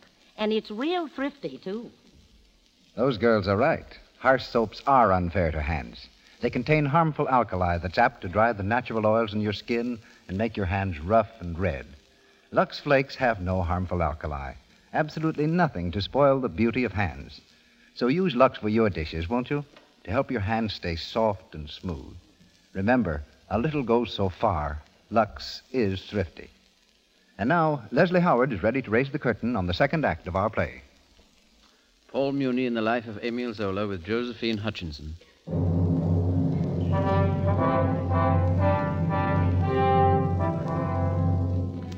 And so, while Emile Zola grew paunchy and contented, the stage of France was being set for the greatest crusade of his career. In the office of the Army Intelligence Service, the Minister of War has called a meeting of his staff. Important military information has been disclosed to the German embassy, and in the minds of the French General Staff is one word Treason! Treason, I say! This paper is a bordereau, a list of our secret army documents. It was found by one of our agents in an office at the German embassy. that's amazing. Well- Listen, gentlemen, this excerpt. I am sending you notes on the French 120 gun, the new plan on covering troops, changes in artillery formations, new shooting manual for field artillery, very difficult to procure. The man who wrote this is our traitor. Haven't any of you any idea who he is? He must be on the general staff, sir. One of us? Ridiculous. Here's a roster of all our officer students, Colonel Sandherr. Let me have it. Traitor is here, gentlemen, on this list. Ayaris, de Beauville, Darcy, Ridiculous. De Urancy, Dambigi, Dreyfus, Esterhazy, Esterhazy. Well, have you found something? I was wondering about Esterhazy. Ferdinand Count Walsin Esterhazy. He's of Hungarian descent. But his father was a general in the French army. But wait. What about that fellow just above him? Dreyfus. Dreyfus? Uh, here we are. Alfred Dreyfus. Look here, gentlemen. Captain in the 14th Regiment of Artillery. He was born at Mulhouse, Alsace, a religion Jew. Attached section 2 of the General Staff. Artillery officer. Attached to General Staff. Speaks German. Interested in all branches. Well to do. He's the man. That settles it. Take action at once. Yes, sir. Very good, sir. Major Dort? Sir. Summon Bertillon, the handwriting expert from the Bank of France. Get samples of Dreyfus' handwriting. And send a message to Dreyfus to have a report here in the morning. Yes, sir.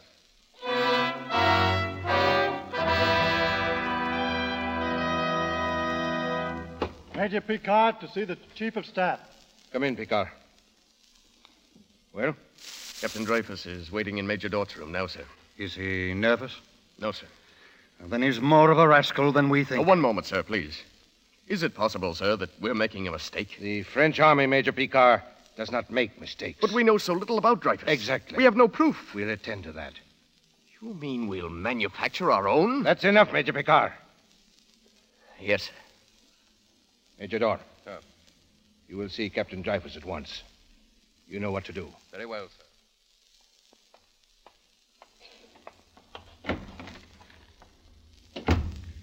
Good morning. Captain Dreyfus? Yes, Major Dort. I was instructed to report to the Chief of Staff. Who is busy just now. Please sit down. Thank you, sir. He might be some time yet. While we're waiting, you can help me out, if you will. Yes, sir. I've an important memorandum to write for the Chief of Staff, and unfortunately, I managed to cut my hand rather badly this morning. Oh, well, let me write it for you, sir. Thanks. I'll dictate. You ready? Yes, sir. Monsieur, it is important that I regain immediate possession of the documents. Got that, Dreyfus? Documents? Which I gave you before going on maneuvers. What was the last word? Maneuvers. Yeah. Consisting of a note on the hydraulic brake of the 120 gun. Brake of the 120 gun. Yes? That's all. What? Let me have that paper. I beg your pardon, Major. Sit where you are. You may come in, gentlemen. Yes, sir. Place this man under arrest. Arrest? On what charge? Treason. Treason? How can you be so stupid? I've spent my life in the Army, sacrificed a prosperous commercial career for it.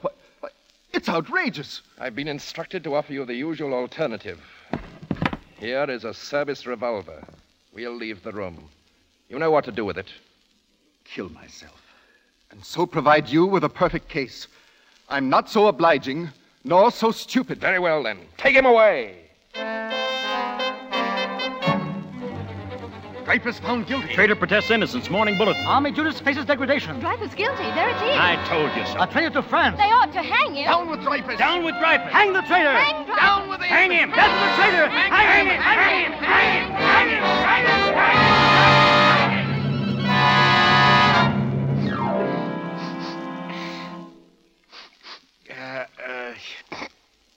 I just sit here on a toll. And if my friends want to sit with me, they must bear my misery. Uh, is there anything quite so uncomfortable as a busted foot bath? Or quite so silly as a cold in the head? It starts at one end and you treat it from another. Ah, well, you were saying, Anatole. I was speaking of Dreyfus, Emil. Dreyfus, Dreyfus, Dreyfus. Will they ever stop speaking of it? Ah, what a fuss over nothing. How do you feel, Emil? Oh, I didn't know you had a guest. Oh, come in, dear. You know Anatole France. Of course, of course. Good morning, Madame Zola. Anatole has been suffering for Dreyfus again. You might have suffered too, Emil, if you'd seen him yesterday, as I did. Publicly stripped of his rank. Sentenced for life to a drifting cell in Devil's Island. Saying to the end, I'm innocent. Long live France. Over and over, he said it. While they struck him, spat on him, reviled him. All else he needed was a crown of thorns. Oh, 30 pieces of silver. After all, the man is a traitor. Perhaps, Emil, but still he's human, not a dog. And that crowd, their faces, like rabid beasts. yes. Well, human and animal skins are very much the same thickness. We can't expect too much. Oh, my head, my head. How it rewards me, this ungrateful monstrosity that I've combed and fed for 50 years. Some more hot water, Emil. You're killing me. Stop your nonsense, Emil. It isn't hurting you at all. Big baby. Oh, that Alexandrine. A fine woman, but no heart, no feelings. Wives are all alike.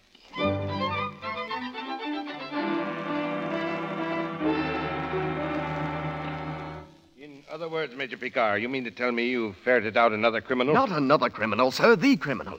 I've come to you first, sir, as Chief of Staff. Major Picquart, the Dreyfus case is closed. But I've never been fully convinced of Dreyfus' guilt, sir. I've tried for three years to find out the truth. Well? I examined the Dreyfus evidence and discovered that he was convicted not on the bordereau, but on a secret document secretly introduced, which Dreyfus and his counsel were not allowed to see and were not even told about. This made me doubly sure that someone had sacrificed Dreyfus to cover himself. So I determined to ferret out the real traitor, and I've got him. Who is it? Major Count Walsin Esterhazy. Look, but I. One of my agents got hold of a special delivery message from the German military attaché addressed to Esterhazy. I compared a letter of Esterhazy's with the writing on the bordereau, and, well, look for yourself. Both writings are Esterhazy's. I tell you, sir. And I tell you, sir, that you've exceeded your duty. Exceeded my. Your duty toward the army. But, General, this is my duty. There must not be another treason trial in the army. Understand? It must not be. But what about Dreyfus rotting on Devil's Island? You can't close the tomb over a living man. Can't we? If you say nothing, no one will ever know. And you will say nothing. Understand? That's an official order. You may go. Yes, sir. Very good, sir.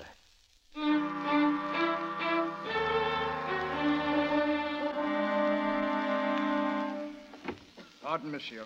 Hmm? Uh, monsieur Zola. What? I'm sorry, monsieur, but there's a. How many times must I tell you I must not be disturbed after dinner? I was just dozing. But there's a lady to see you, monsieur. A lady? Uh, Madame Lucille Dreyfus. monsieur. Dreyfus? Tell her I'm not at home. She's just outside the door, sir. What? She... You blockhead. Why didn't you come and tell me? But, monsieur, I thought you. Tell her to come in. Yes, monsieur. Madame Dreyfus. Uh, come in, Madame Dreyfus. Monsieur Zola, please forgive me for intruding like this, but I. I had to see you. Talk to you about my husband. But, Madame, what, what can I do for your husband? He is innocent, Monsieur Zola. I have absolute proof. But no one will listen. No one. Oh, please, please, Monsieur. You're the only man in all France who can make them listen. All your life you've stood for truth and justice. Madame, I'm hardly the one to help you. I, I, I'm just an ordinary citizen. I, I have my work, my, my books to write. I, uh, what is this new proof you say you have? A certain Colonel Picquart has done. Oh, that. It was in all the papers. Picquart came back from Africa and accused Esterhazy of writing the bordereau. But Esterhazy was acquitted, Madame. Yes. Acquitted by the same army group that convicted my husband. Well, they'll stop at nothing to protect themselves. They're even ready to sacrifice one of their own class. Monsieur, Colonel Picquart was arrested and imprisoned in Mount Valeria early this evening. They've arrested Picquart? Yes, I have all the facts, Monsieur Zola. Look, look, Monsieur. Here. These are copies of letters written to Colonel Picquart by the Assistant Chief of Staff, proving beyond doubt that the General Staff knows that my husband is innocent and Esterhazy is guilty. They knew? And ordered Picquart to suppress the truth? Why, that's monstrous. Oh, Monsieur Zola, you will help me, won't you? How can anyone help you? All France believes your husband guilty, hates him as a traitor. Don't you see? They would hurl down and destroy any man who would dare champion it. But surely there must be some way to right this terrible wrong. There's nothing, nothing that can be done. Nothing. Unless some fool would uh, uh, publicly accuse the general staff and get himself dragged into court on a charge of criminal libel, then possibly... Yes, yes, Monsieur. Madame, you, you, you wouldn't honestly expect me. Why, I, uh, I have my family to consider. I've, I've lived my life. I've, I've, I've, I've had enough of fighting and turmoil. I'm, I'm happy here and contented. I, I, why should I? I'm sorry, Monsieur Zola. It was only my, my despair that brought me. You see, I was thinking of my family, too. Of my children, who asked me every day where he is, when he's coming back. My husband, condemned to suffer a living death. I, I'm sorry. Good night, monsieur. Madame, Madame Dreyfus, you, you, you've left your paper. Albert! Albert! Monsieur? Albert, follow Madame Dreyfus. Tell her she's, she's left her portfolio, these papers, these letters, and... Uh, uh,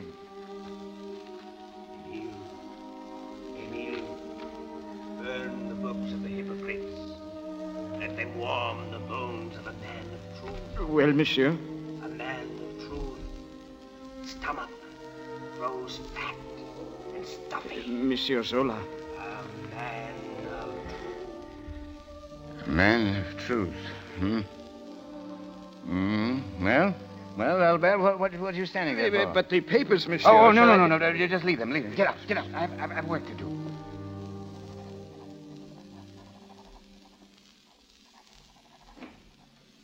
Emil? Emil, dear. Just one moment, one moment, one moment, dear. Ah. There. Working so late, dear. I haven't seen you work like this for years. Cézanne was right, Alexandrine. I was growing fat and stuffy. But that's over now. But what is it? Alexandrine, I've just written a letter to the President of France.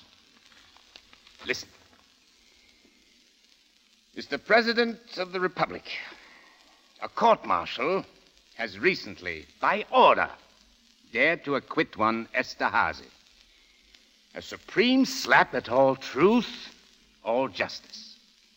The Minister of War, the Chief of the General Staff, and the Assistant Chief never doubted that the famous Bordereau was written by Esterhazy. For over a year, they have known that Dreyfus is innocent.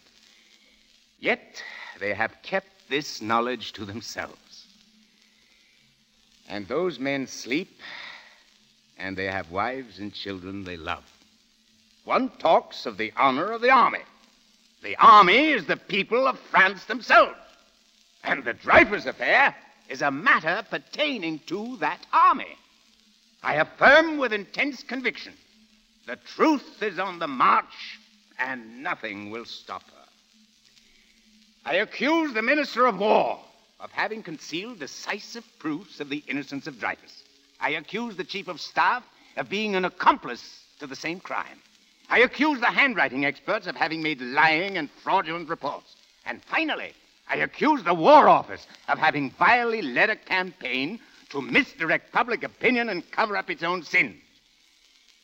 In making these accusations, I'm aware that I render myself open to prosecution for libel. But that does not matter. Let there be a trial in the full light of day. I am waiting.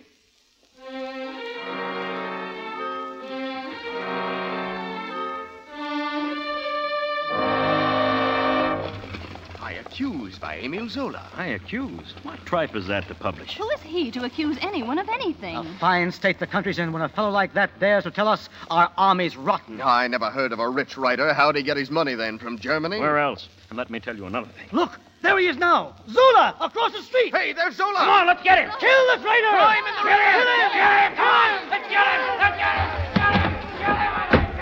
him. Emile, what's happened? The crowd. They're after me. Is it because of. Yes. My letter to the president. You must stay indoors. You mustn't leave. Oh, they're throwing things at the house. Yes. Listen, listen to them. They hate me, Alexandrine. They've burnt me in effigy. They've thrown stones at me. At me, Alexandrine. The people of France. At me.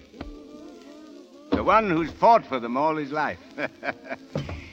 but it will do them no good, Alexandrine. The truth is on the march, and nothing will stop her.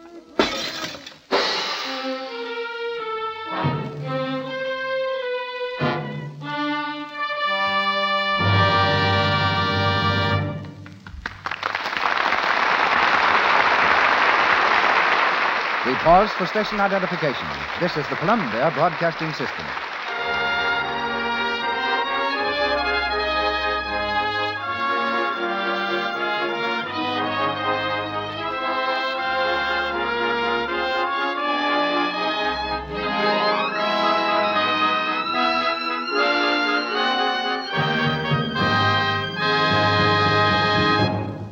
Curtain falls on Act Two of The Life of Emile Zola, starring Paul Muni with Josephine Hutchinson. Before going on with Act Three, we present our guest of the evening. But first, here are eight little words I wish you'd remember. A little goes so far, Lux is thrifty. Remember that, won't you? Just a few flakes make such a lot of suds. Lux is the thrifty care for stockings, underthings, blouses, sweaters, and dresses. For everything, safe in water alone. And for extra economy, be sure to buy the generous large size box of Lux Flakes. Here's Leslie Howard now with our guest of honor. Physically, he's a big man, is William Dieterle. And cinematically, you can measure his stature by those fine pictures The Life of Emile Zola, The, the Story of Louis Pasteur, and his latest handiwork, Juarez. All three films have three things in common. Each is a product of Warner Brothers, Each starred Paul Muni, and each was directed by the ex actor William Dieterle. One doesn't have to think very hard, Mr. Dieterle, to recognize that you have a decided taste for historical biographies. Well, Mr. Howard, if nothing else, they proved one intensely satisfying point that the intelligence of picture audiences is considerably higher than many producers seem ready to admit. You proved the same point in Pygmalion when, among other things, you were brave enough to keep the title of the play intact and not change Pygmalion to something like The Passionate Professor or London Love or. well, perhaps. But quite a few people, I understand, fully expected Pygmalion to be an animal picture. you know, really, I, have even heard it called. I've even heard it called Pygmalion. Incidentally, your co-direction of Pygmalion was great.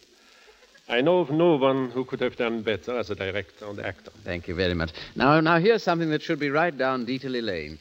Ever since history came to the screen, critics have accused Hollywood of twisting history around for its own purposes. Now tell me, A, is that true? And B, if so, what about it? It's partly true, of course, and here at least is my answer. It's a director's job to sell to an audience a definite idea, an idea whose course should be as direct and steady as an arrow toward a target. When factual accuracy is unessential to the general honesty of the theme, I think he makes a mistake by tipping his hat too frequently to the history book. The events of his drama must be told in an understandable, logical manner. And that, I think, justifies the minor rearrangements we have to make from time to time. Yes, I imagine that could easily work both ways. That, that at times it's a great temptation to forget the picture in, in favor of history. Especially when you are dealing with as great and fantastic a character as Mr. Muni portrays tonight, Emil Zola. His books brought him a huge fortune. But as a youth, he was so poor he had to stay in bed because he hadn't the money for fuel. He once flunked literature in school and became the most famous author of his time.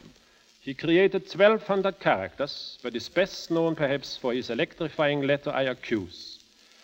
If this play you are doing so admirably tonight has a message to convey, it is that there are millions of people in the world today like Dreyfus and there is not always a Zola. Yet this is no reason to despair, for at any time, through any chance, a Zola might come along. Let's hope so.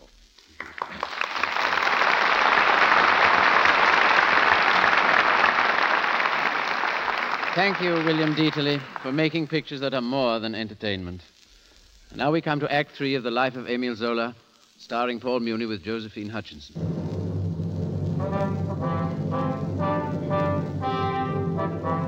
Defiantly, Emile Zola pursued his course an open attack on the high command of the French army, an attack which was to lead directly to a court of justice and a trial for criminal libel. But Zola's primary aim was thwarted. Stubbornly, the court refused to allow any mention of the Dreyfus case. The Dreyfus case is closed. Witnesses favorable to Zola were silenced. The witness will step down. His opponents favored. Continue, General. The crowd encouraged to jeer at the man of truth. Ah! Until the whole trial assumed a nightmare aspect, reeling madly toward one objective convict Emil Zola. Now Zola himself is on the stand. Calmly, he faces the jury.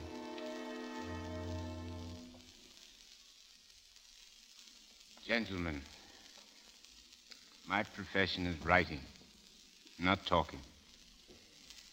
But from my struggling youth until today, my principal aim has been to strive for truth. That is why I, I entered this fight.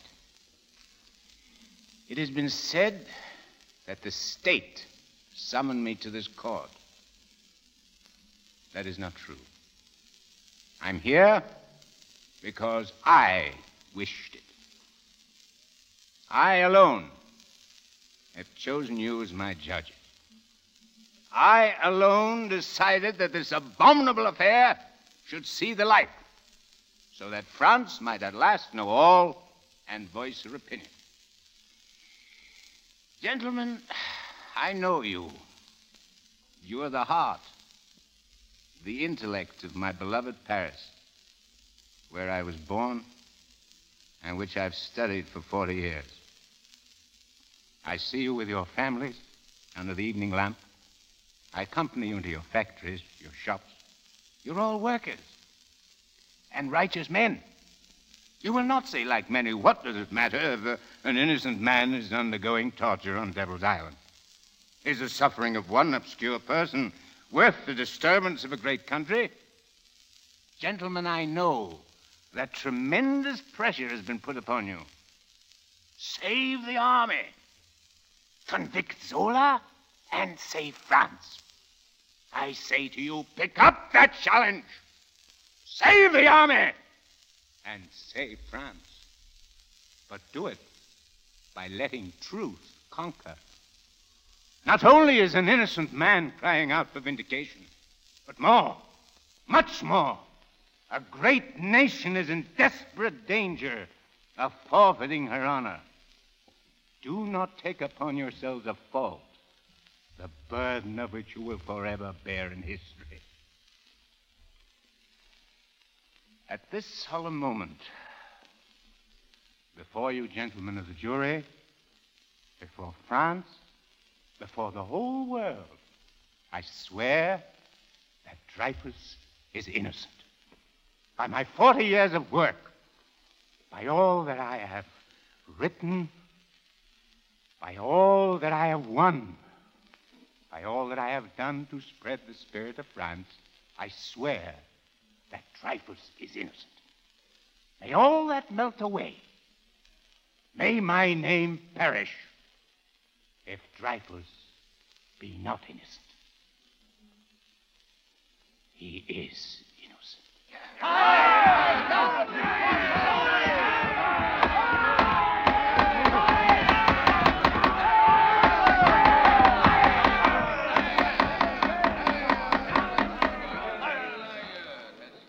Jury will retire to form its verdict.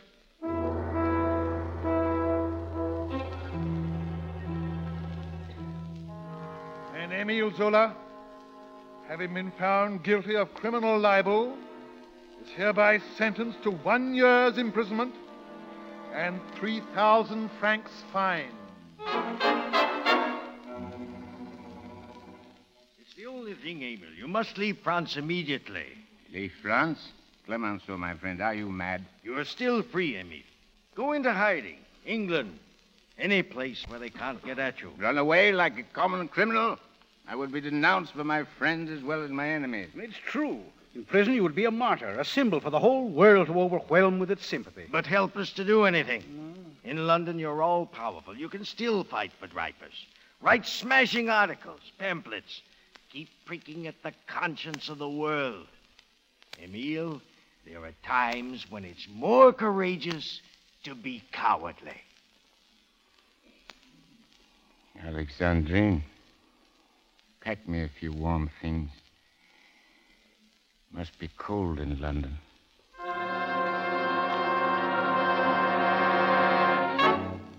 You see, he's run away. Turn tail like a coward and run to England. There's more to it than that. Have you seen the posters all over Paris? Look, look here. The truth is still on the march. Read Zola's startling article. From England. So that's why he went.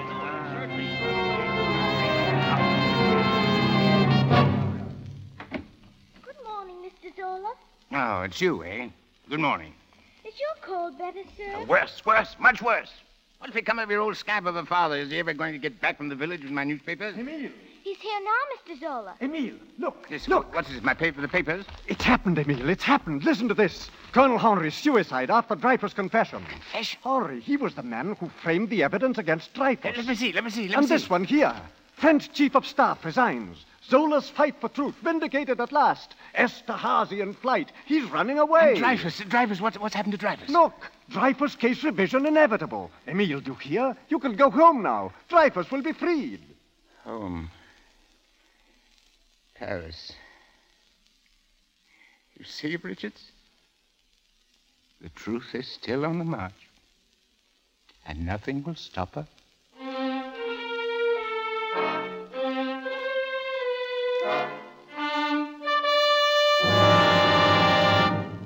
This next will be my greatest book, Alexandrine, my very greatest. I'm going to call it Justice. Please, dear. It's past midnight. You've done nothing but drive yourself ever since you came home. Mm. You must come to bed. Mm, yes, yes, present, presently, my dear, presently. Oh, there's, there's so much to do and so little time to do it. I see it all so clearly now. The future of France and the world. The cause and the effect. The roots and the tree. Huh? That's good. The roots and the tree. I must write that down. Yeah. The cause and the. I can't understand this frantic hurry. Mhm. There's always tomorrow. Always? I wonder. I wonder if in the middle of my greatest work there will always be a tomorrow. Please, you're tired. You must get some rest. Hmm? You've got to be up early for the Dreyfus ceremony. Mm, yes, Dreyfus. Tomorrow he will be restored to the army. You know, it's a queer thing, this, this whole Dreyfus business. Before it, I thought my work was done. Then suddenly came this Dreyfus explosion, and I'm, I'm alive again. My head bursting with ideas. This new book, it's bigger than anything I've ever dared before. The world about to hurl itself to destruction. The will of nations for peace. Powerful break, stopping it on the brink. Emile. You don't believe it? Wait. Listen. To save Dreyfus, we had to challenge the might of those who dominate the world. It's not the swaggering militarists. They're but puppets that dance as the strings are pulled.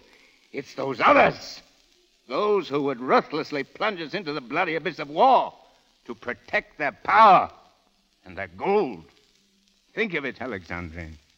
Thousands of children sleeping peacefully tonight under the roofs of Paris, London, Berlin, all the world, doomed to die horribly on some titanic battlefield. Unless it can be prevented. And it can be prevented. It must. Hmm? Now, there, there's something else I wanted to write here. Let's see. Good night, Emil. Mm-hmm. Yes, good night, good night, good night, my dear. Mm-hmm. Uh, what are you doing? No, no, no, no. Clo- close the window, please. But Emil. Please close it. I'll catch my death of cold. And, and stir up the fire on the stove. Emil, it's dangerous to leave the window closed with a fire No, no, burning. no, no, no, nonsense, nonsense. Just uh, stir up the fire. I was, uh, now, where was I? Huh?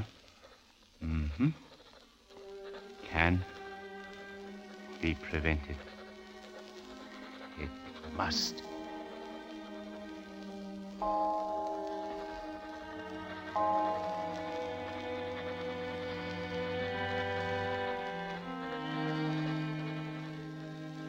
world. the world must be conquered. Not by the force of arms, but by ideas. ideas that liberate. Then we can build anew. Build for the humble and the wretched.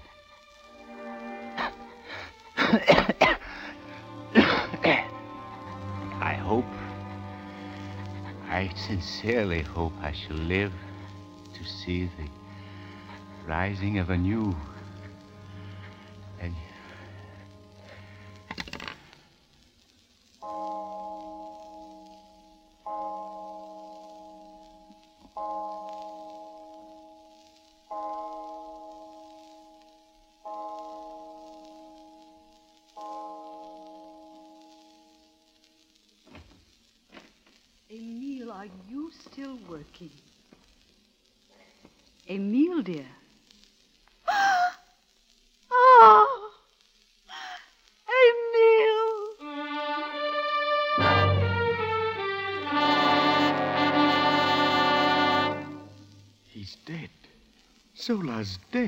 dead. Died at his desk.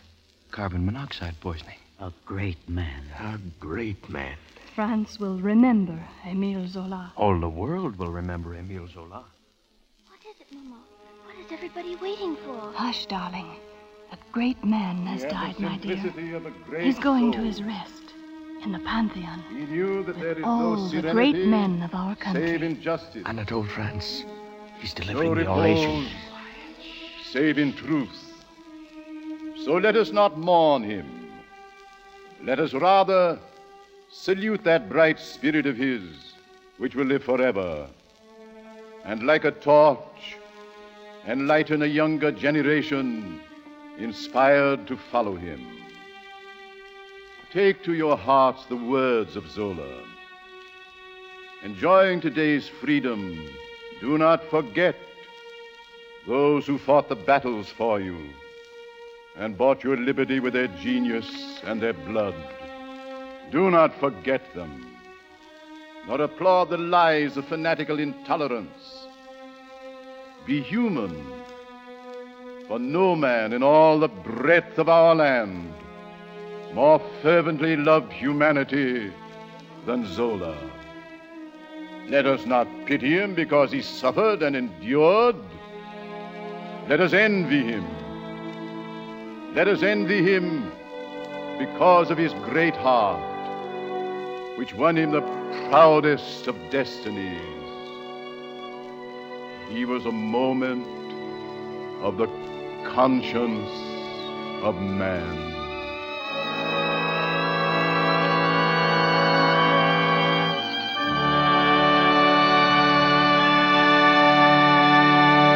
Fabulous, and that was the life of Emile Zola. Muni won the Oscar for his portrayal of Louis Pasteur. For my money, he should have won for Emile Zola too. If you haven't seen the actual movie, you need to do so as soon as possible. He is incredible in it. Right, just time to find out who the hell those Hollywood legends were. Say it's a nice day.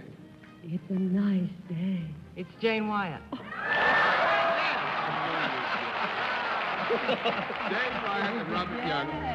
Yes, it was Robert Young and Jane Wyatt, the stars of Father Knows Best, of course. If you got them, then you deserve all the classic movie credentials in the world.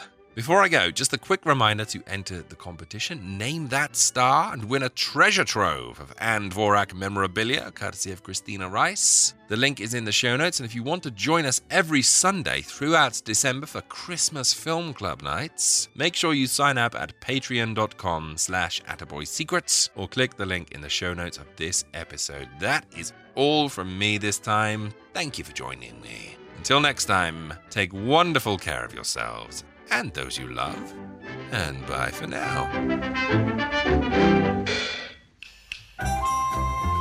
If you'd like to support this show, you can do so by going to www.attaboyclarence.com and clicking on the Patreon banner. Pledges start from as little as $1 a month, and in return, you'll receive exclusive emails, bonus episodes, previews, and ebooks. And every dollar pledged goes towards making these shows better and more frequent. Go to www.attaboyclarence.com or click the link in the show notes now to become a patron. Thank you.